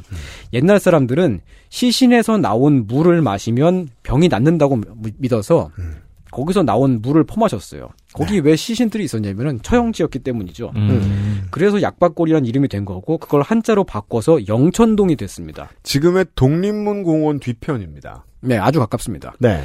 그 한 2000년대쯤까지도 거긴 사실 달동네였었다가 다 밀어버리고 지금은 아파트가 들어섰지요. 그리고 음. 그렇습니다. 이름을 천연동이라고 바꾸었습니다. 그리고 이제 그 당시에 사람이 많이 드나들던 흔적은 지금 다시 리모델링된 영천시장에서 예. 파악할 수 있습니다. 예, 영천시장이라고 하는 그 영천이라는 단어가 약박골에서 나온 거예요. 그렇습니다. 예. 아, 그 여기 요건 이제 서대문구의 얘기고. 음. 마포구도 마찬가지로 이제 처형장이 있었죠. 음. 네. 네. 합정동에도 카톨릭 순교지가 있지 않습니까? 아예 산 이름이 절두산이잖아요. 네, 절두산. 너무 많이 그 목을 뱄으니까. 네, 지금도 용산 넘어가는 길에 보면은 네, 그 성지가 있죠. 그대로. 네. 저는 어떻게 했는지 모르겠는데 운전 처음 할 때 강변북로에서 합정으로 빠지고 싶었는데 음. 그 절두산 성지로 들어간 적이 있어요. 아, 거기를 쉽게 들어가죠. 네, 네. 예, 그 안쪽으로 들어가면은 반드시 저 닭갈비를 먹고 가야 되는데 그건 나중에 설명드리겠습니다. 예, 거기도 딱히 그냥 카톨릭의 순교지라고 하기보다는 그냥 원래 그냥 처형장인 겁니다. 네. 음. 조선 시대에는 또 돌싸움을 많이 했어요. 그래요? 예. 돌싸움이요? 야, 돌싸움. 서로 돌을 죽, 그, 던지면서 서로 죽이는. 아, 얘기 들었어요. 네. 맞아, 맞아, 맞아. 이거 뭐. 놀이로도 했대요, 놀이로도. 아니. 놀이이자 그 지역 간의 전투이기도 한 거죠. 인구조절 정책이에요? 아니, 그러니까 지금은 이제 그, 어, 야, 적당히 해야지. 구나 축구 같은 걸로 지역 간의 그런 그 배틀을 대신 하잖아요. 근데 이겼다고 진 쪽을 다 처형하진 않잖아요. 아니, 근데 생각해보면 쥐불놀이도 음. 공격하는 거였잖아요. 원래 아, 강 맞아요. 건너편에 있는 사람들을. 어, 불 던져가지고. 예. 그래서 막 저 강 건너편에 동네 사람이 타 죽으면 막 기뻐하고 있죠. 네. 어, 어, 예, 예. 그렇죠. 막 1점 이러면서. 그러니까 진짜 약한 자는 살아남을 수 없었던. 네, 특히나 이제 그 돌싸움들 중에 매년 정월 때마다 서울 만리제에서 벌이는 돌싸움이 규모가 컸습니다. 만리제. 만리제라고 하는 곳은 만리제의 서쪽은 지금의 마포구이고요. 네. 동남쪽은 지금의 용산구입니다. 그렇습니다. 중구와 용산구와 마포구 사이에 붙어 있습니다. 저희가 네, 서대문구도 붙어 여전히 있습니다. 지금 우리 스튜디오 근처예요. 다 아주 근처예요. 저희가 딱 중간에 있네요. 네. 네, 그리로 가면 있는 대표적인 서울 시민들이 아는 건물은 요즘은 한결의 본사죠. 아 그렇죠. 네. 그 만리제 양쪽에 살던 인구 집단이 서로 적대시하면서 미워하면서 살았어요. 음. 그래서 서로 죽이려고 싸웠고요. 야, 요즘은 재개발 늦게 된다고 다들 기죽어 사는 사람들이지만 옛날에는 기세등등하게 싸우고 있다. 음. 아, 그렇습니다. 1900년대에 네. 조선에 이탈리아 공사로 와 있었던 카를로 로세티가 기록한 그 글에 따르면은 음. 양쪽에서 서로 돌을 던지면서 싸우는 사람의 규모가 합쳐서 9천 명이에요. 양쪽 진영을 합쳐서. 이게 돌만 던지는 게 아니고 백병전도 해요. 야, 아, 이건- 가까이 다가가면 몽둥이로 패서 죽이거든. 이건 진짜 락 페스티벌이네요. 아, 그렇죠. 그리고 그거를 그걸 보러 그 구경을 나온 사람들. 그러니까 여차하면 그 돌싸움에 가담을 할 수도 있는 그 백업 요원들까지 합치면 수만 명 규모- 규모예요. 야. 근데 그게 1900년대예요. 그렇다 20세기예요. 20세기 얘기예요. 야, 이것이 진짜 말 그대로 스탬피드. 예. 네. 어, 클레어 헤스라고 하는 미국인이 1903년에 길을 지나가다가 어, 이 만리제 돌싸움에 가담을 합니다. 아, 재밌어 보였구나. 네, 그래서 돌을 그냥 던졌는데 누구 머리에 맞추고 한 방에 그 사람 죽여, 헤드샷을. 어, 죽였어요. 예. 어, 그랬던 일도 있었습니다. 그렇다면은 기록에 남아있는 얘기를 기록에 해주신 남아 있습니다. 거예요. 1킬 0데스. 그렇죠. 안 죽고 글을 남겨서. 어. 네. 그렇다면은 왜 만리제를 가- 그 이, 이 사이에 두고 서울 서쪽에 지금의 서대문구 마포구 쪽에 해당하는 이쪽 사람들하고 서울의 남쪽에 해당하는 지금의 용산구 쪽에 그쪽의 사람들은 왜 그렇게 돌싸움을 벌이면서 매년마다 서로 죽였을까? 그러게요. 지금은 다들 모여서 공덕에서 튀김을 먹으면서 잘 지내는 사람들인데 그땐 서로 죽였어요. 그건 왜냐하면 신분의 갈등, 신분적인 갈등인 것입니다. 용산 사람들은 마포나 서대문, 지금의 마포 서대문 쪽에 사는 서울 서쪽 사람들을 천시하지요. 왜냐하면 그 서울 남쪽 사람들은 그래도 농사를 짓고, 어, 반은 좀 고기잡이를 한다고 해도 농사 기본으로 짓고요. 좀 상인들도 있고, 그 남대문 앞으로 왔다 갔다 하니까요. 음. 시장 상인들이 있고, 어, 그랬던 사람들인데, 그 말리자 너무 저쪽 사람, 사람들은 깔보는 기본적으로 천시하는 그런 집단인 거예요. 아, 무당들이니까? 무당도 있고 뭐 온갖까지 그냥 그 천민 집단에 해당하는 음. 그런 가, 가진 가- 각종 직업들이 있고요. 이게 원래 이게 신분이라는 게 신분을 정한 다음에 천해지고 귀해지잖아요. 예. 원래 천하고 귀한 걸 신분을 가는 게 아니죠. 어. 아니라. 예. 억압을 받기 때문에 천해지는 거죠. 음.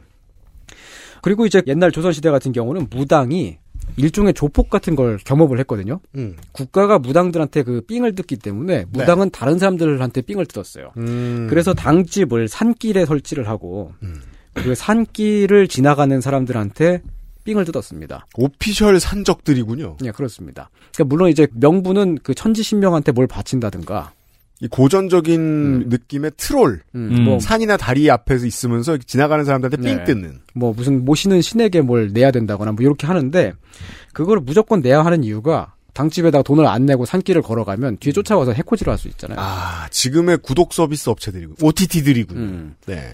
넘어가는데 거긴 이제 산길이고 밤중이고 뭐 뭐가 없어 보는 음. 아, 사람도 없고 외진데 CCTV가 있죠. 있으니까. 그렇죠. 그러니까 이제 당집이 있는 데는 일단 기본적으로 좀 무서운 공간이고 어, 잘 음. 접근하기 어렵고 어, 삥 뜯기는 공간인 거죠. 예. 어, 그래서 이제 그 서울 남쪽의 사람들은 서울 서쪽의 사람들을 그래서 그렇게 미워했던 거고요. 어, 반대로 이제 서울 서쪽에 살, 살던 사람들은 우리 호구 쟤들. 아, 그렇죠. 어, 네. 일단 우리 우리한테 삥 내는 사람들. 음, 음. 이라고 생각을 하는데 걔네가 우리를 천시하고 핍박하고 그런다는 거죠. 아, 단체로는 우리를 천시하고 핍박하는데 1대1로 만나면 돈이나 내는 그렇죠. 놈들. 그렇지. 음. 그러니까 서로 이제 싫어하고 미워하고 그게 딱 되는 거야. 이 음. 구도가. 이게 뭐 물론 이건 제 뇌피셜이고 물론 사실이 아닐 수도 있어요. 뭐야 또 괜히 네. 아니, 내 피셜이었어요? 아니, 아니, 아, 나, 나 개, 개진지하게 들었네. 아니 아니 근데 그 진짜 그 마포 서대문 이쪽에 당집이 되게 많았었고 음, 네. 뭐, 그리고 당집이 조폭을 경험, 겸업했다는 예, 것은 그러니까 사실입니다. 어. 이런 팩트들이 있잖아요. 그리고 돌로 실제로 싸웠다. 싸웠고. 근데 왜 싸웠는지는 이제 지가 지어낸 거고요. 아, 지어냈다기보다 추측을 하는 거예요. 네, 지가? 상당히 합리적인 추측입니다. 네, 지는 장음으로 읽어야 음. 서울 사투리입니다. 이 양쪽 지역에 거주하는 인구 집단의 분포를 살펴봤을 때 지역을 기준으로 해서 어, 사실상 신분 차이가 굳어져 있었다고는 이해했습니다. 어, 이것은 사실에 가깝습니다. 근데 그러면 보통 사이가 안 좋죠. 그렇죠. 음. 그래요? 네. 그리고 뭐 이제 뭐 양반, 쌍놈 이런 식으로 수직적으로 정해져 있는 이런 위계 질서도 아니고 음. 서로 그냥 다른 어 서로 둘 다 이제 그 양반이 아닌 집단에서 그리고 음. 노예들 중에서도 양반 노예들이 거들먹거리죠. 그렇죠. 음. 자, 그 개화기 이후에 서울 서쪽의 변화된 역사를 살펴보면 이 말이죠. 음. 서양인들이 세운 복지 기관들이 서울 서쪽에 중심적으로 되게 많이 생깁니다. 아, 홀트. 네, 그것도 그렇고 또 이제 그 종로구에서 원래는 작은 유치원에서 시작됐던 기관이 그 스크랜튼이 애오개 서대문구 애오개에 시약소를 세우면서 서대문 바깥으로 이전을 시약소. 하고요. 그게 다시 더 커져서 이화여대가 됩니다. 이화여대가 됩니다. 음.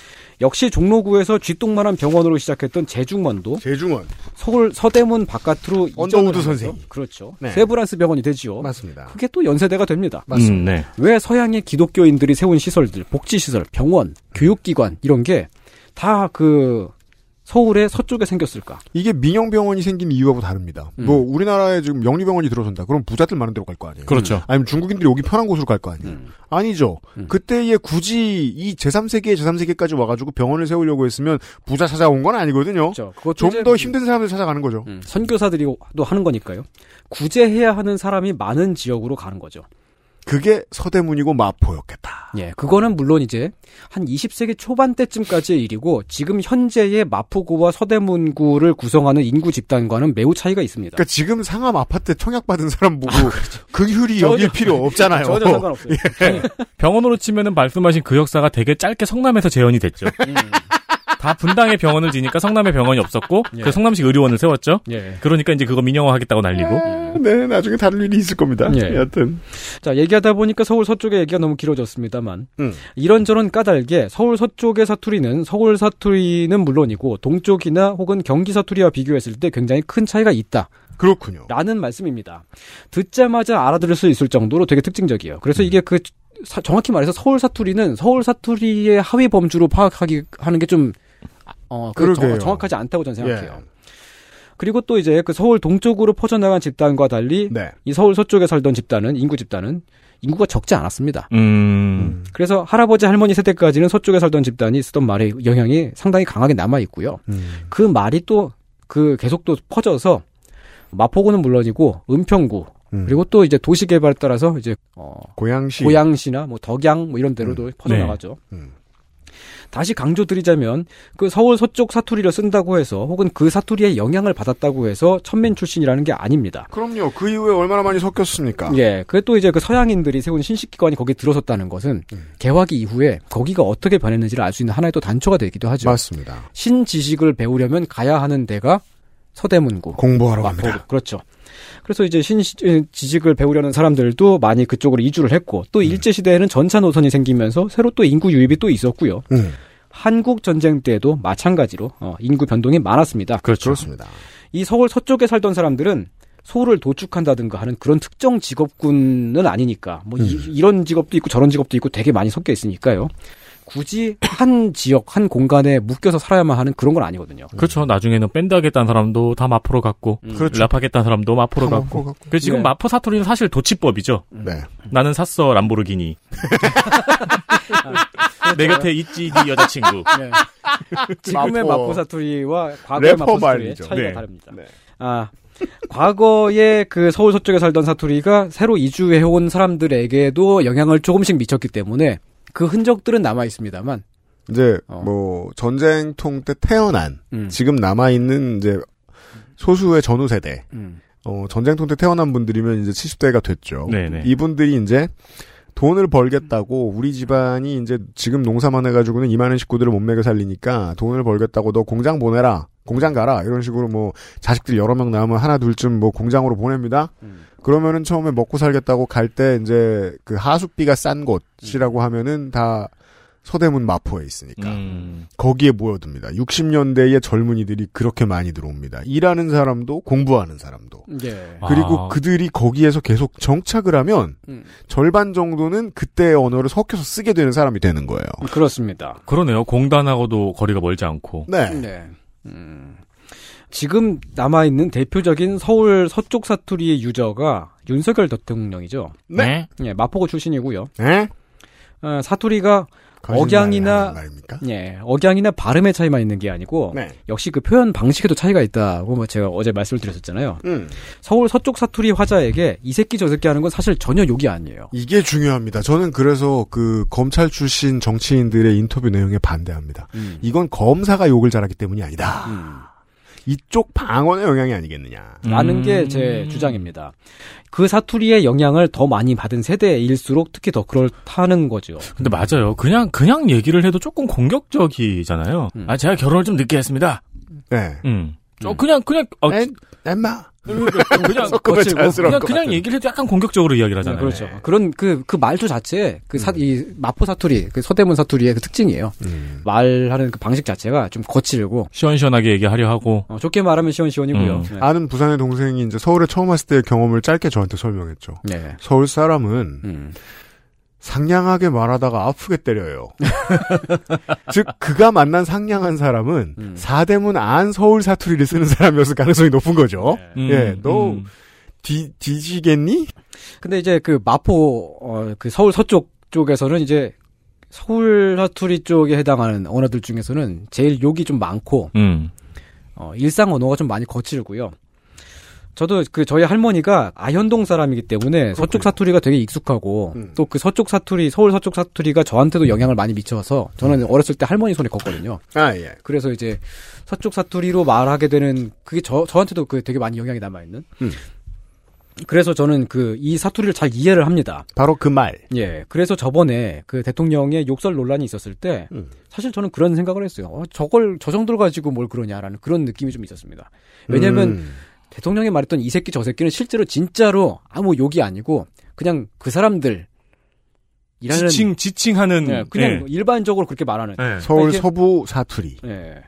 국회에서 이 새끼들이 승인 안 해주면 날리면 쪽팔려서 어떡하나 이런 말에서 제가 느낀 거는 네. 어떤 사악한 나쁜 감정이 아니라 억울함. 어, 그죠? 웃기다 그리고 그다음에 웃기다는 거죠. 네. 해병도 그렇잖아요. 미국 국회가 아니고 한국 국회를 욕한 건데 이러니까 이제 한국 대통령 본인이야말로 한국인들은 이 새끼라도 되지 않느냐. 어. 근데 이게 얼마나 억울하겠어요. 이제 자꾸 그냥 그냥 보면 그냥 항상 억울하고 웃긴 겁니다. 아. 어. 적어도 이것만큼은 이제 그 서울 서부 사투리 화자 입장을 이해할 수 있어요.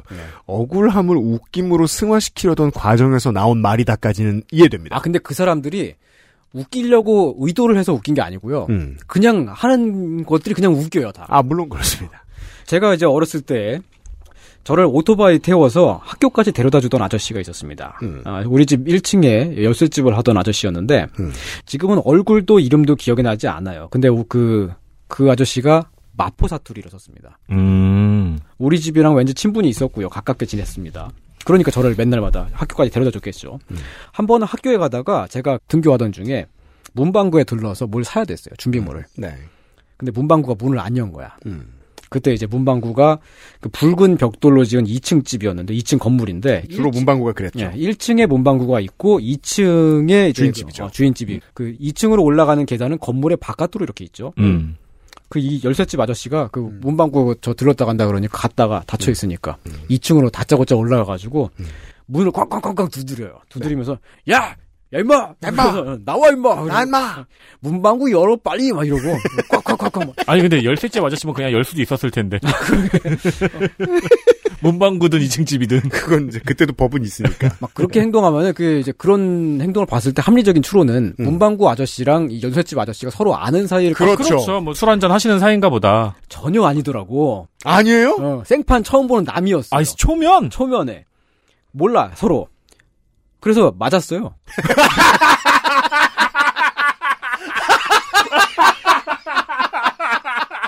그 열쇠집 아저씨가 문방구 아저씨한테 아침부터 이른 아침부터 맞고서 저한테 와서는 하는 이야기가 자, 자, 잠깐 딴 데 갔다가 돌아오신 여러분, 윤 대통령이 맞았다는 게 아니고요. 음. 어. 아, 그렇죠. 예, 그- 어떤 말은 맞을 만하다는 겁니다. 모르는 사이에서는. 아, 그렇죠. 이, 그 열쇠집 아저씨가 저한테 와서는 아이 지가 문방구 열지도 않아놓고서 뭐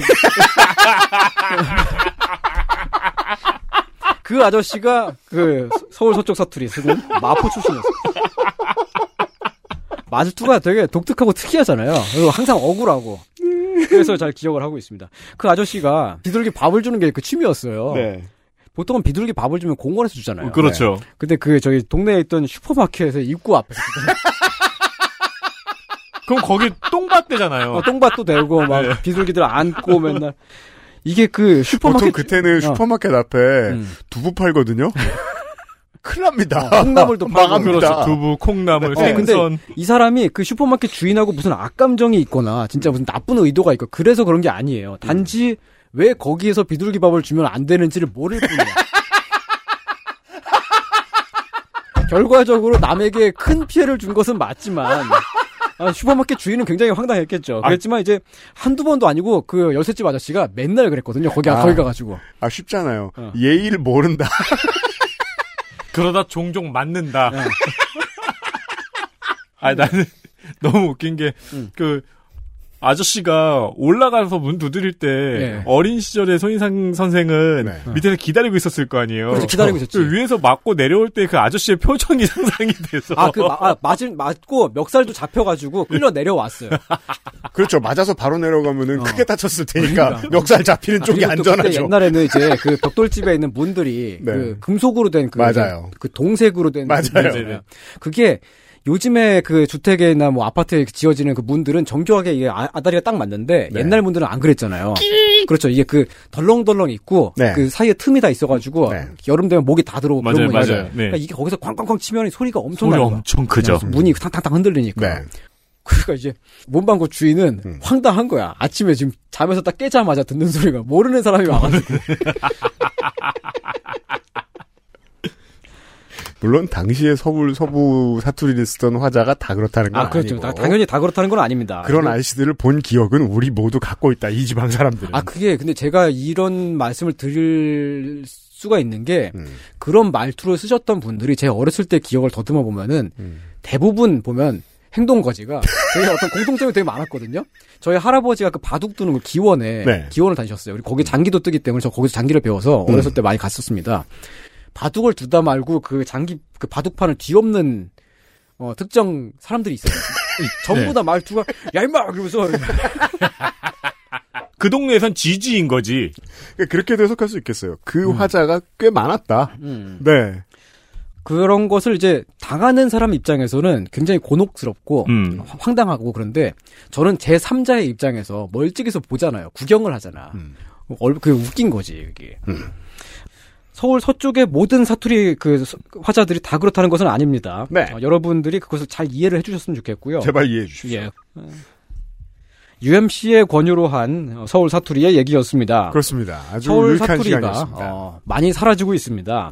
사라진다고 꼭 보존을 해야만 하는 것은 아닌 것 같고요. 그러니까요. 보존할 거 되게 많거든요. 네. 예. 서울 사투리라고 다 퉁쳐지고 있습니다만 사실은 그게 다 같은 사투리가 아니라는 어, 말씀이었습니다. 좋습니다. 저는 제 말투에 표준어와 서울 사투리와 서울 서쪽 사투리가 조금씩 다 섞여 있어서 어느 쪽도 사실은 네이티브라고 할 수 없어요. 이 서울에서 태어나고 자란 우리 중년 세대들이 다 그럴 거예요, 아마.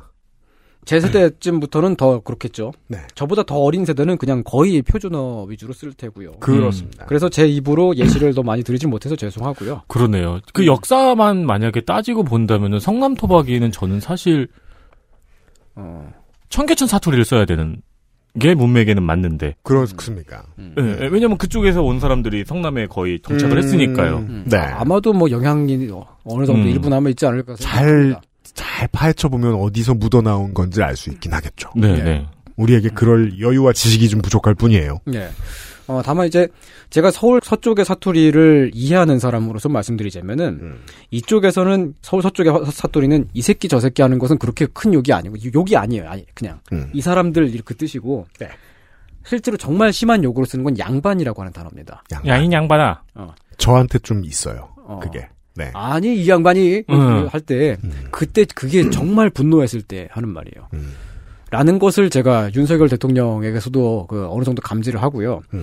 윤석열 대통령이 예전에 그, 그 김종인 씨를 가리켜서 언론에 그 상대적으로 이- 인터뷰를 하면서 음.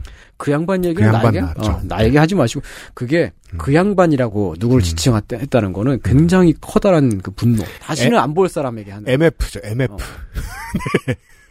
양반을 욕으로 쓴다는 것은 옛날에 그러한 사투리를 쓰던 사람들의 음. 어떤 특징일 수 있습니다. 어, 근데 여기서는 또 추측의 영역입니다. 아, 그렇죠. 또 그렇게 넘어가는. 아, 근데 네. 지금 윤석열 대통령이 그런 신분이라는 게 아니고 음. 옛날 그 말투를 쓰던 사람들의 집단이 있었고 그 언어가 지금 현대인들에게 일부 영향이 있다는 그렇죠. 거죠. 네. 근데 여기 뇌피셜로 하자면은 이 성 근처에 살던 양반이 서울 서쪽으로 왔어요. 네. 서울 서쪽으로 와서 거들먹거리다가 서울 서쪽에 있는 뱃사람이나 무당들한테 두들 맞았어요. 또 심기를 거슬리게 했어. 음. 근데 이 사람들도 신분지 안에 있는데 처음부터 양반을 하대하진 않았겠죠. 음. 얘기를 하다 보니까 빡치게 하는 거야. 그렇죠. 그래서 빡쳤음을 표시하는 말이 뭐였겠어요? 음. 아니 이 양반이 네. 일 수 있다. 라고 하면 이제부터 계급장 뛰고 너한테 엉기겠다는 뜻이잖아요. 음. 그러면 아니 이 양반이가 싸움의 시작일 수 있겠네요. 음. 그렇죠. 이 양반이라고 하는 단어가 그 사투리 지역적 사투리마다 조금 조금씩 다르게 발화가 그 되는데 지금식으로 하면 아니 이 팀장이? 어 음. 그렇죠. 아니 이 장군이? 아니 등등. 근데 그 저기 네. 영남 사투리에서 부산 같은 데서 양반아 이러면은 네. 나도 양반이고 뭐, 너도 양반이고 음. 존중. 어, 그런 느낌이고 이거 근데 양반 얘기 제, 가 전번에 했었던가요? 기억 안 나요. 어뭐 모르겠습니다. 저도 아무튼 뭐 아니, 그렇다는 거고요. 그러니까 오늘 방송에 뇌피셜이 많아요. 네. 이 양반이 무슨 말 하는지 전 다 기억하지 못해요. 네. 언어가 누군가로부터 그 영향을 받는 것을 저는 이제 어린이날 할 때 어린이는 어린이라고 발음을 할 수가 있어요. 왜냐면 어린이라는 단어는 표준어로 배웠어요. 네. 음. 근데 어른을 말할 때는 어른이라고 표현. 서울 사람들은. 어. 아 저는 그렇게 돼요. 왜냐면 어른이라고 음. 하는 말은 주로 어른들한테 배- 배웠거든요. 그러네. 어른. 음. 주로 어, 저는 조금 넥타이 푸는 자리에서는 어가으가 돼요. 네. 네. 그거를 그 이제 더, 더듬어서 가면 어른이라고 하는 단어를 제가 주로 들었던 때는 음. 어른이 말하는데 말대답을 해 이런 그 어른, 맞아요. 어른이 말하는데 이- 이런 때에 들었기 때문에 어른은 어른으로 이제 저에게 입력이 된 거야. 네. 그래서 그게 어른은 사투리가 되고 강세의 네. 근데 말로 지금 제가 어른 해보니까 되게 어색하네요. 네. 어른. 어른 어른 얼음 같기도 하고. 어른이 말하는데 so what? 그러니까 저도 어른 어르신 이렇게 얘기해가지고 네. 어른이라고 실제로 구어로 말하니까 되게 어색하네요. 그렇죠. 그런 느낌이 있습니다. 제가 예전에 저번에 그 아실에서 아마 이 말씀을 드렸던 것 같습니다. 서울 서쪽의 사투리가 저에게 영향이 남아 있는 걸 저는 자랑스럽게 여긴다. 내 말이 있다. 어. 근데 자랑스러움의 이유는 뭔지 모르겠어요. 그게 제가 이 서울 서쪽의 사투리를 말할 때는 때때로는 인생에서 되게 많은 것들을 아무렇게나 막해도 될 것 같고 그런 느낌이 좀 들어요. 되게 중요합니다. 내 언어가 있고 내 언어를 막 쓰는 장이 있다. 음. 라는 건 내 마음이 편하다. 음. 만만하다. 라는 거예요. 포멀한 자리에서 절대 그러면 안 되는 것과 더불어 음. 안 포멀한 자리에서 쓸 수 있는 내 언어가 있다는 건 때로 축복이기도 한 거죠. 네. 음. 내 아이덴티티 어딘가가 지금 내 표현의 어딘가에 남아 있으니까 제가 그것 때문에 개인적으로 불행하다는 말씀을 한번 드린 적이 있었을 거예요. 음. 저는 제가 무슨 말을 쓰는지 모르거든요. 예전에 딴지일보 편집장이 저한테 물어왔습니다. 방송은 어떻게 하는 거예요? 음. 음. 나는 내 원래 말투가 뭔지 모르는 사람이다. 음. 라고 얘기했었거든요. 네. 그것 때문에 때때로 불행하다고 느낄 때가 있어요. 음. 자기 말투가 있다는 건 좋은 거예요. 밖에 나가서 안 그러면 돼요.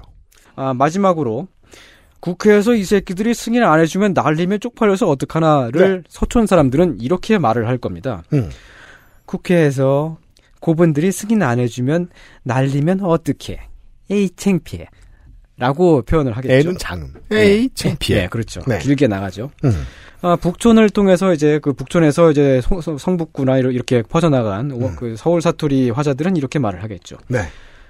국회에서요. 이 사람들이 승인 안 해주면은 날리면은 창피해서 어쩔지 모르겠어요. 어. 여. 네. 오 어, 마지막에 되게 잘하시네요. 음. 마지막 부분 되게 옛날 모르겠어요. 영상물 같았어요. 네. 아 근데 이걸 제가 이 사투리는 저도 잘, 잘 익숙하지 않아요. 음. 어.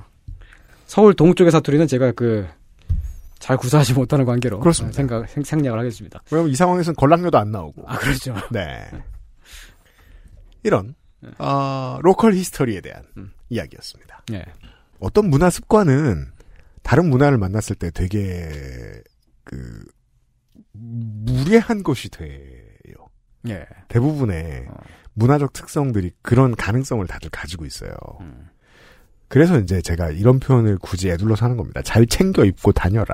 음, 음. 잘 가리고 다녀라. 저는 그 충격을 그 고등학교 때 동호회 정모 같은 거 처음 나갔을 때 느꼈어요. 음. 왜냐면 우리 동네도 말투 개판이거든요. 그러니까 네. 욕 그냥 달고 살아요. 막 주- 뭐야 식당 가도 나 처음 본 아줌마 그냥 욕하고 막 그래요. 음. 근데 처음 서울로 정모 같은 걸 나갔는데 어, 이 사람들 말들이 너무 나긋나긋한 거예요. 그러니까 내가 약간 이상함을 느끼고 말투를 수정할 수밖에 없는 거죠. 아, 그렇죠. 경기도하고 서울하고도 그런 그 느낌의 차이가 있죠. 네. 네. 사실 강북하고 강남도 차이가 있습니다. 네. 어, 없어져가는 방언들에 대해서 이야기를 하면서 이런 고민을 나눠봤습니다. 손이상 이새끼였습니다. 겨울에 다시 만나요. XSFM입니다. 안정과 재활, 엇갈린 두 가치를 고민합니다. 조금 더 안락하게, 조금 더 편안하게. 예가 요양원이 그분들을 모시러 갑니다. 두 번째 인생을 만나다. 양주 예가 요양원. 내장 그래픽을 갖춘 안정적인 CPU, GPU의 가장 적절한 메인보드. 하드디스크만 써본 분들은 상상조차 하기 힘든 속도의 M.2 SSD. 기능성과 디자인을 모두 충족하는 케이스까지 이달의 PC로 빠르게 구매하실 수 있습니다. 010-8279-5568. 원하시는 다른 어떤 사양도 대처할 수 있는 컴스테이션에 문의하셔도 좋습니다. 주식회사 컴스테이션. 아스트랄 뉴스 기록실 뉴스 아카이브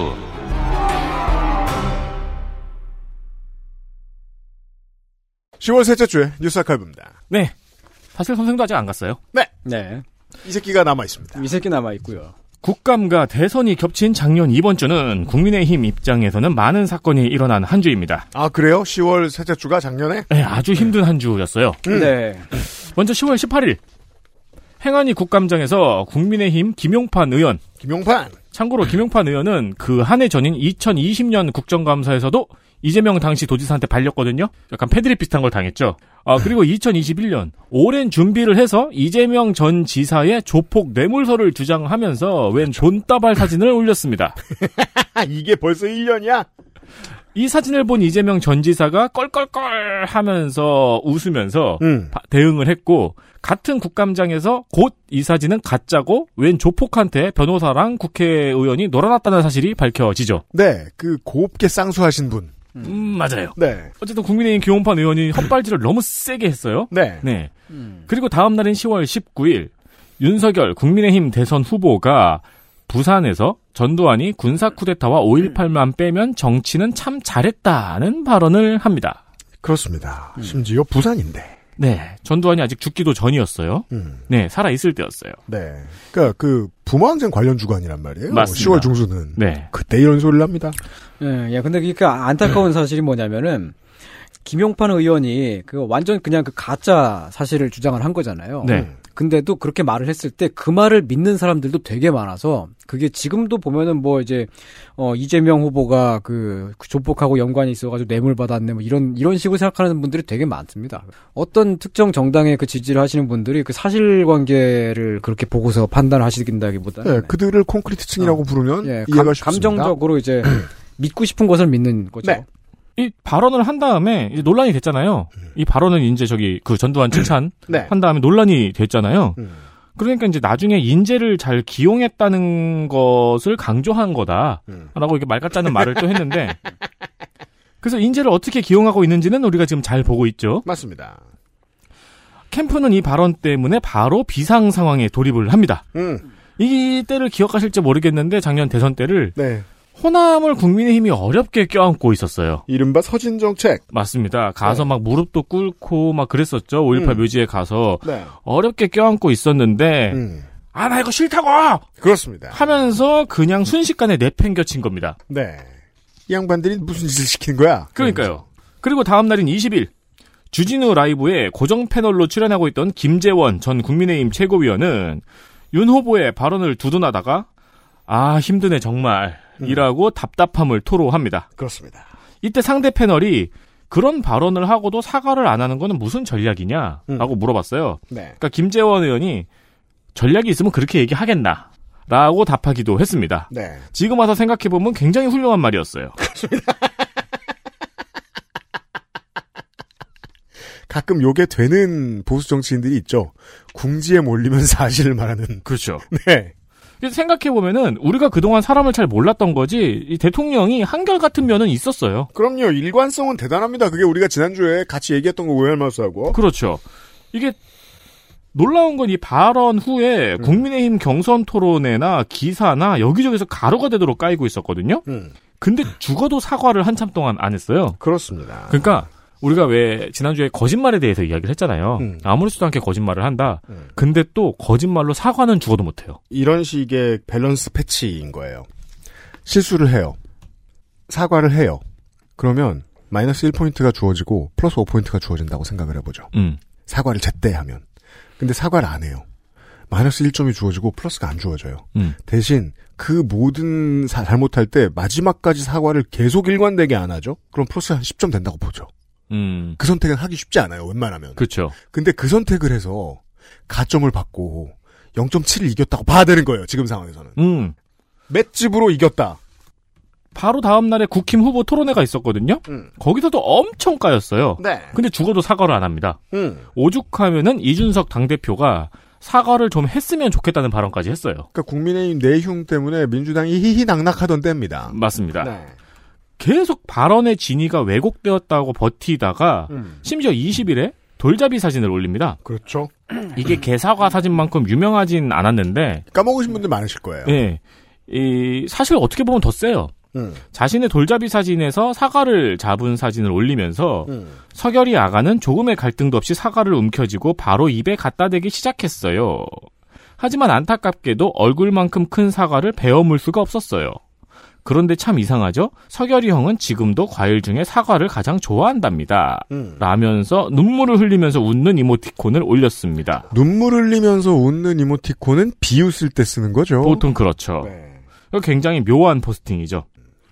그리고 21일이 되어서야 비판을 수용한다며 유감이라고 네. 진짜 하기 싫은 티를 내는 사과를 합니다. 음. 이 유감은 우리가 일본 총리들 담화할 때 종종 듣는 말이죠. 맞습니다. 네. 그리고 22일에 개사과 사진을 올린 거죠. 이 개사과 사진 올릴 때도 밑에 해시태그가 우리 집 갱이는 사과 안 묵어예 느그는 추루무라 라는 해시태그가 달려 있었어요. 음. 이것도 많이들 잘 기억을 못 하시죠. 네. 사과는 너나 해라. 음. 우리 집은 사과 안 먹는다. 음. 예. 딱 1년 전에 이런 개판이 있었습니다. 그게 딱 1년 전 이번 주였어요. 근데 그 결과가 지금이라는 게 돌이켜보면 신기합니다. 그렇습니다. 예, 사실은 이때 어, 10월 달 때쯤에 이제 윤석열 후보의 지지율이 그때 되게 많이 내려왔었습니다. 네. 이런 그 논란들이 많았었으니까요. 그러고 나서 이준석 씨하고 뭔가 갈등이 생겨가지고 이준석 씨가 이제 그 도망을 가고 그 그 이준석하고 그 윤석열과의 그 갈등이 있다 어쩌다 하는 그 뉴스가 거의 모든 신문을 다 뒤덮, 뒤덮어요. 그래서 원래 있었던 논란 같은 게 다 윤 이 갈등에 그냥 다 덮어버려 덮어버립니다. 그, 렇죠 그러고 나서 그 윤석열의 지지율은 계속 낮아지고 있었지만 이, 이준석 씨와 윤석열 후보가 다시 이제 뭐 만나가지고 뭐 껴안고 뭐 얼싸안고 뭐 이런 사진들이 몇 번 나오고 나니까 그러니까 다시 지지율이 확 올라가요. 그 과정을 두 번 반복했어요. 그 다음에 또 다시 또 한 12월 달쯤에 뭐막 뭐가 막 지지율이 막 떨어지고 막 이상한 짓 하고 그러니까 그땐 또 이제 유- 이준석 씨가 그 막 제주도까지 도망을 가고 막 그랬는데 제주도인가 어딘가로 막 도망을 가고 다시 만나가지고 얼싸하니까 다시 또 지지율 올라가고요. 그 과정에서 이제 뭐 언론인들이 얼마나 상황이 나빠지는 걸 수수방관했는지 뭐 이런 거에 대한 얘기는 제가 너무 평상시에 많이 하는 거니까 음. 지겹게 많이 들으셨을 거고 제가 그 가끔 얘기하는 다른 얘기 사람은 살다 보면 이상한 사람하고 사귀고 싶습니다. 중요한 건 그 경험을 하고 얼마나 많은 지식을 얻느냐 음. 그 다음번에 얼마나 잘 대처하느냐겠죠. 저는 그때 그 이준석 씨가 그렇게 행동하는 걸 보고서 아 저게 그 사람이 말한 그 지혜 주머니라고 했나 뭔가 그 네, 보따리, 뭔가 그냥 그런 거. 뭐 그런 거 그런 걸 깐 거구나라고 저는 그렇게 인식을 했었거든요. 다 음. 짜고 치는 고스톱이구나 음. 논란을 덮기 위해서 갈등을 자기들끼리 음. 만들었구나라고 아니면 지금 알 수 있고요. 세 번째는 그게 아니었어요. 네. 결과적으로 미디어를 독식했죠 당시에. 아, 그 굉장히 많이. 네. 그 이재명 쪽에서 어떤 메시지를 내더라도 전부 다 윤리 갈등에 다, 음. 다 묻혔을 정도니까요. 네. 지금도 메이저 언론들 상당수를 보고 있으면 한국의 경제 문제가 경제난이 없는 걸로 보이죠. 그렇죠. 네, 국방 문제와 색깔론만 횡행합니다. 네. 자, 3년 전 얘기입니다. 두 번째는 네, 2019년입니다. 대법원에서 서초구 사랑의 교회 도로 점용 허가가 위법하다는 판결을 내렸습니다. 네, 사랑의 처치 얘기예요. 이게 도대체 무슨 소리인가? 옛날에 저 없던 저희 방송에서도 한번 언급된 적이 있습니다. 네. 사랑의 교회 본당은 지하에 있어요. 이 교회는 또 서초역 출구하고 또 바로 연결이 돼 있죠.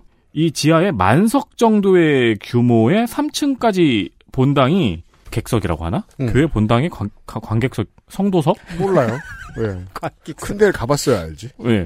그게 기둥 하나 없이 통으로 지어져 있어요. 대단하죠. 실제로 사진 보면 위용이 굉장합니다. 굉장하죠. 네. 어, 이게 가장 큰, 세계에서 가장 큰 지하 예배당으로 기네스북에도 올라와 있습니다. 네. 지하 예배당 그러면 옛날에 그 카, 카타콤이라 그러나? 원래 그러니까요. 음. 예배당. 그런 것만 생각하는데 네. 아닙니다. 코엑스몰이에요. 그죠. 약간의 SF 같은 느낌도 있어요. 그렇죠. 어, 음. 맞아요. 근데 문제는 2009년에 이걸 지으면서 본당 규모를 늘리기 위해서 인근 공공도로의 지하를 파서 쓰고 싶어 했어요. 음. 그래서 구청에 허가를 요청했고 네. KT하고 서울 도시가스의 반대에도 불구하고 교회 신축 공간 일부를 어린이집으로 기부 체납한다는 조건으로 이걸 허가를 해줬어요. 사실 어린이집이면 보통의 기부채나 관습을 생각할 때 이 규모의 건물을 짓고서는 되게 싸게 막는 거거든요. 그렇죠. 아주 아주 싸게 막는. 그, 즉, 지역의 정치인들이 상당히 협조적이었다는 거고, 이 정도로 비상식적으로 협조적이려면 무슨 리베이트가 가야 됩니다. 적어도 예, 비상식선에서. 허가를 해준 주체는 아, 그렇죠. 서초구청이죠. 서초구청입니다. 네. 이 당시에 서초구청장은 종종 국감에서 신스틸러로 등장하는 박성중 의원. 박성중 의원. 그리고 어쨌든 건물을 이렇게 지었어요. 음. 그리고 2011년 구의원과 이때 공사 중이었겠지 아직 음, 구의원과 서초구민들이 도로 점용 허가 취소 소송을 냈습니다. 제가 알기로 구성원 중에 한나라당은 없었을 겁니다. 그렇겠죠. 네. 1심과 2심은 모두 구청과 교회의 손을 들어줬어요. 음. 그러니까 이 소송을 각하한 거죠. 네. 이때 공사 중이었는데 재판 과정에서 교회는 이 법원에 나중에라도 문제가 되면 철거 비용 391억 원을 들여서 철거가 가능하다면서 용역 보고서도 제출을 했습니다. 음. 왜냐면은 이게 공사 중이었잖아요. 네. 완공되고 나서 결코 철거가 할 수 없는 공간이라면 이 재판에서 불리해지는 거죠. 그렇죠. 근데 언제든지 문제가 되는 공간을 철거하고 원복을 할 수 있다고 주장하는 게 당시 재판에 유리했거든요. 제가 건축에 대해서 잘 모릅니다만, 대규모 건물이 들어서면서 지하에만 가건물이 들어선다는 걸 이해하기는 어렵습니다. 심지어 이렇게 기둥으로 구획을 나눈 게 아니고 통이니까요. 뭐 어쨌든 1심과 2심은 교회와 구청이 이겼는데 음. 2017년에 대법원에서 이 뭔 소리야 하면서 1심으로 돌려보냈어요. 그렇습니다. 대법원 사람이 이제 서울 서부 사투리에 썼다면 이 새끼 뭔 소리야? 그렇죠. 아, 이, 이 양반아. 양반이 그리고 1심과 2심 다시 한 1심과 2심에서 둘 다 도로 점용이 위법이라는 판결이 나온 겁니다. 이 논리를 간단하게 보자면은 지하 공간은 주민의 재산이 맞고 음? 어린이집을 기부 체납했다며. 근데 솔직히 그 어린이집 니네 교인이나 등록하지. 음. 니네 교인이 아니면 거기 등록하겠니? 그렇죠. 그리고 지역 주민들한테 공간을 공개하겠다고 했는데 남의 재산 가지고 왜 니네가 생색내니? 그렇죠. 공개 공지라며. 그렇죠. 근데 니네가 허락해줘야 그 공개하는 거잖아. 음. 정도의 논리였습니다. 네. 그리고 다시 대법까지 가요. 음. 이 와중에 2019년 6월에 조은희 구청장은 지금 국회의원이죠? 네. 예배에 참석해서 영원히 교회에 점용 허가를 해드리겠다고 발언을 했다가 네. 뉴스앤조이의 보도로 알려지기도 했습니다. 네, 혹자는 이것을 서초 봉헌 발언이다. 그 이명박 전 서울시장의 발언에 빗대요. 그렇죠. 이렇게 말하기도 했습니다. 조은희 구청장이 이 발언을 하고 4개월이 지난 2019년 10월에 대법원에서 도로 점용 허가를 취소한다는 판결을 내렸습니다. 그런 판결이 나옵니다. 대법원 판결이 나오자 조은희 구청장은 4개월 전에 한 말을 입을 싹 닫고 통수를 쳐요. 음. 원상복구 명령을 내립니다. 네. 근데 지금 이 시간에도 본당은 지하를 차지하고 있어요. 불법 점유. 맞아요. 불법 점유를 하고 있어요. 왜냐면은 지금까지 10년 동안 한 재판은 2009년에 내린 허가가 무효하다는 걸 입증한 재판이잖아요. 그렇죠. 그 재판 결과에 따라서 서초구가 원복 명령을 내렸고요. 근데 사랑의 교회에서 갑자기 말을 바꿔서 원복이 불가능하다고 주장을 해요. 그렇죠. 건물을 이렇게 지었는데 어떻게 빼요? 그러니까요. 그래서 이 원복 명령에 따른 집행 정지 소송을 제기해 놓은 상태입니다. 그게 현재 맞습니다. 예. 왕릉뷰 아파트라고 그한 최근에 뉴스에 많이 나온 음. 김포. 예, 노- 그- 논란이 되었죠. 예. 거기도 아파트를 짓다가 문화재를 훼손하기 때문에 아파트 건축을 이제 그 중지해야 된다고 하는 이제 문화재청의 그 의견이 있었는데 네. 결국은 그냥 아파트를 계속 짓게 지어버렸죠. 됐죠. 그냥 그러니까 짓던 건데? 이러면서. 어. 그러, 그렇게 벌레, 되니까 벌레. 음. 어, 그냥 지어버렸어요. 여기도 지금 그런 식으로 약간 배- 그 버티려는 그런 입장인 거죠. 그렇죠. 어, 이 사이에 사랑의 교회는 지방자치법이 위헌이라면서 헌법 소원도 냈다가 기각을 당하기도 했습니다. 그러니까 진짜 다 하는 거예요. 그럼요. 네. 변호사 많이 될 수 있고 네. 신도 중에도 있겠죠. 서초구는 이 해당 공간에 대한 변상금으로 2020년에는 6억 정도를 징수했다고 하네요. 많은 사람들이 지나가다가 본 적 있는 그 교회에 대한 이야기였습니다. 그렇습니다. 사랑의 그 교회사를 우리가 한번 이야기해 볼 날이 있을지 모르겠어요. 강남에서 가장 빠르게 가장 어마어마하게 큰 대형 교회죠. 그렇죠. 역사도 다른 한국의 대형 교회들에 비해서 훨씬 짧고. 네. 예. 근데 돈은 어떻게 이렇게 빨리 벌었는지 엄청나게 빨리 많이 벌었고 알려드린 대로 불가사의하다 싶을 정도로 돈이 많이 들어가는 공법을 이용해서 맞습니다. 무시무시하게 놀라운 건축물을 만들어냈고요. 네. 거기에서 공공의 땅을 많이 지금도 가져가고 있고요. 우리나라에서 잘 지은 건축물 순위에는 대형 교회가 대주로 그 거의 교회가. 항상 들어가 있죠. 항상 네. 들어가 있습니다. 돈을 팡팡 쓰는 그 건설업계에 대한 교회의 인심은 세금을 내지 않은 여유에서 나오죠. 음. 일반적으로. 돈에 대해서도, 정신에 대해서도, 사상에 대해서도, 교회가 한국에서 차지하고 있는 지분은 저는 여전히 하나도 줄어들지 않았다고 믿는 사람입니다. 네, 그렇습니다. 그걸 보여주는 상징들 중에 하나죠. 맞습니다. 네. 아, 이 강남에 강남 지역에 있는 그 대형 교회들이 크게 성장을 했었던 그 이제 요인이 다른 여러 지역에서 강남으로 이제 그 일을 하기 위해서 많이 인구가 이주를 해왔잖아요. 그리고 일을 하기 위해서 온 사람들이기 때문에 일단 기본적으로 그, 그 교육 수준이 좀 높고 음. 젊은 사람들 20대 네. 본가는 다 다른 데 있고요. 이 사람들이 거기 가가지고 뭐, 강남 지역에서 자신의 뿌리나 어떤 공동체성 같은 것들이 다 사라지니까 커뮤니티가 필요해요. 그렇죠. 그 커뮤니티를 찾아서 가는 게 교회였던 거예요. 그리고 사실은 그게 공적으로 그 공- 공동체 기능이 그게 그 지원이 되거나 좀 그 되어 있으면은 굳이 뭐 교회를 갈지 않아도 됐을 텐데 뭐 교회 항상 그냥 교회에 가게 된 거죠. 매달 그렇죠. 이렇게 그러니까 되고. 우리나라에서 그런 지역 주민들의 공동체를 지원, 커뮤니티를 지원하는 정책이 그만큼 부재했다는 반증이죠. 그러니까 예. 2010년대에 몇몇 대도시들이 되게 열심히 했었거든요. 예. 음. 이미 늦었죠, 2010년대인데. 어, 그렇죠. 네, 그거 지금 시장들 바뀌고 도지사들 바뀌고 다시 다 되돌리려고 하고 있고. 음. 이게 무슨 소용이야, 공공의 돈을 잡아먹는구만? 이러면서. 사실은 그냥 그- 교회 가지 예. 뭘. 종교가 공동체 기능을 대신 수행한다는 것은 긍정적인 면도 있습니다. 부정적인 면으로 나올 때도 이렇게 있다는 거고요. 그러니까. 그게 이제 소규모 교회들이 이렇게 대신하고 있으면 굉장히 바람직해 보일 수 있겠는데 이렇게 커져 음. 버리니까 예. 네, 그리고 너무 커져버린 기독교 공동체가 전체 공동체에 피해를 준다고 해야 될까요? 민폐를 끼치는 그런 상황이죠. 실제로 우리가 알고 있는 대형 교회들은 음. 어떤 노예 상위 단체 있잖아요. 어, 찍소리도 못 해요. 음. 그 상위 단체가 대형 교회한테. 그러합니다. 전땡훈 목사의 교회 있잖아요. 거기. 음. 그 재개발하는 데서 잭팟 터졌죠. 예, 거기- 거기다가 그 알박기 하고서 막 열심히 계속 그 이제 시위도 하고 음. 열심히 해가지고 몇- 엄청 벌었어요. 네. 얼마나 상징적입니까? 한국의 진보의 발목을 잡는 두 기둥. 교회와 부동산이 음. 한 몸처럼 움직였던 사례죠. 음. 온 나라 여론의 극우화를 이끌고 그 대가로 부동산 잭팟을 얻어갔다. 예쁜 스토리예요. 그런 의미에서 사랑제일 교회는 설치 미술이기도 하네요. 이번 주의 뉴스 아카이브였습니다.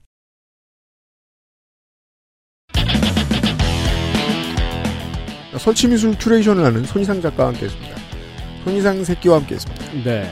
설치미술이 지금 외부에 전시되고 있어서 지금 저 일하고 계신 게 네. 그 바람에 날리면 되죠. 계속 뜨고 있어요. 매일 뜨고 있어요. 네. 쪽팔려서 어떡하나. 이런 걱정을 담아 손희상 선생 보내드리면서 네. 이번 주에 그건 사기 스타일 마무리하고 다음 주부터 3주 동안 국정감사 기록실에서 찾아뵙도록 하겠습니다. 이런 걸 늘 생각을 해주시는 거예요, 우리 청취자 여러분들. 어, 맨날 똑같은 얘기만 하던데? 아닙니다.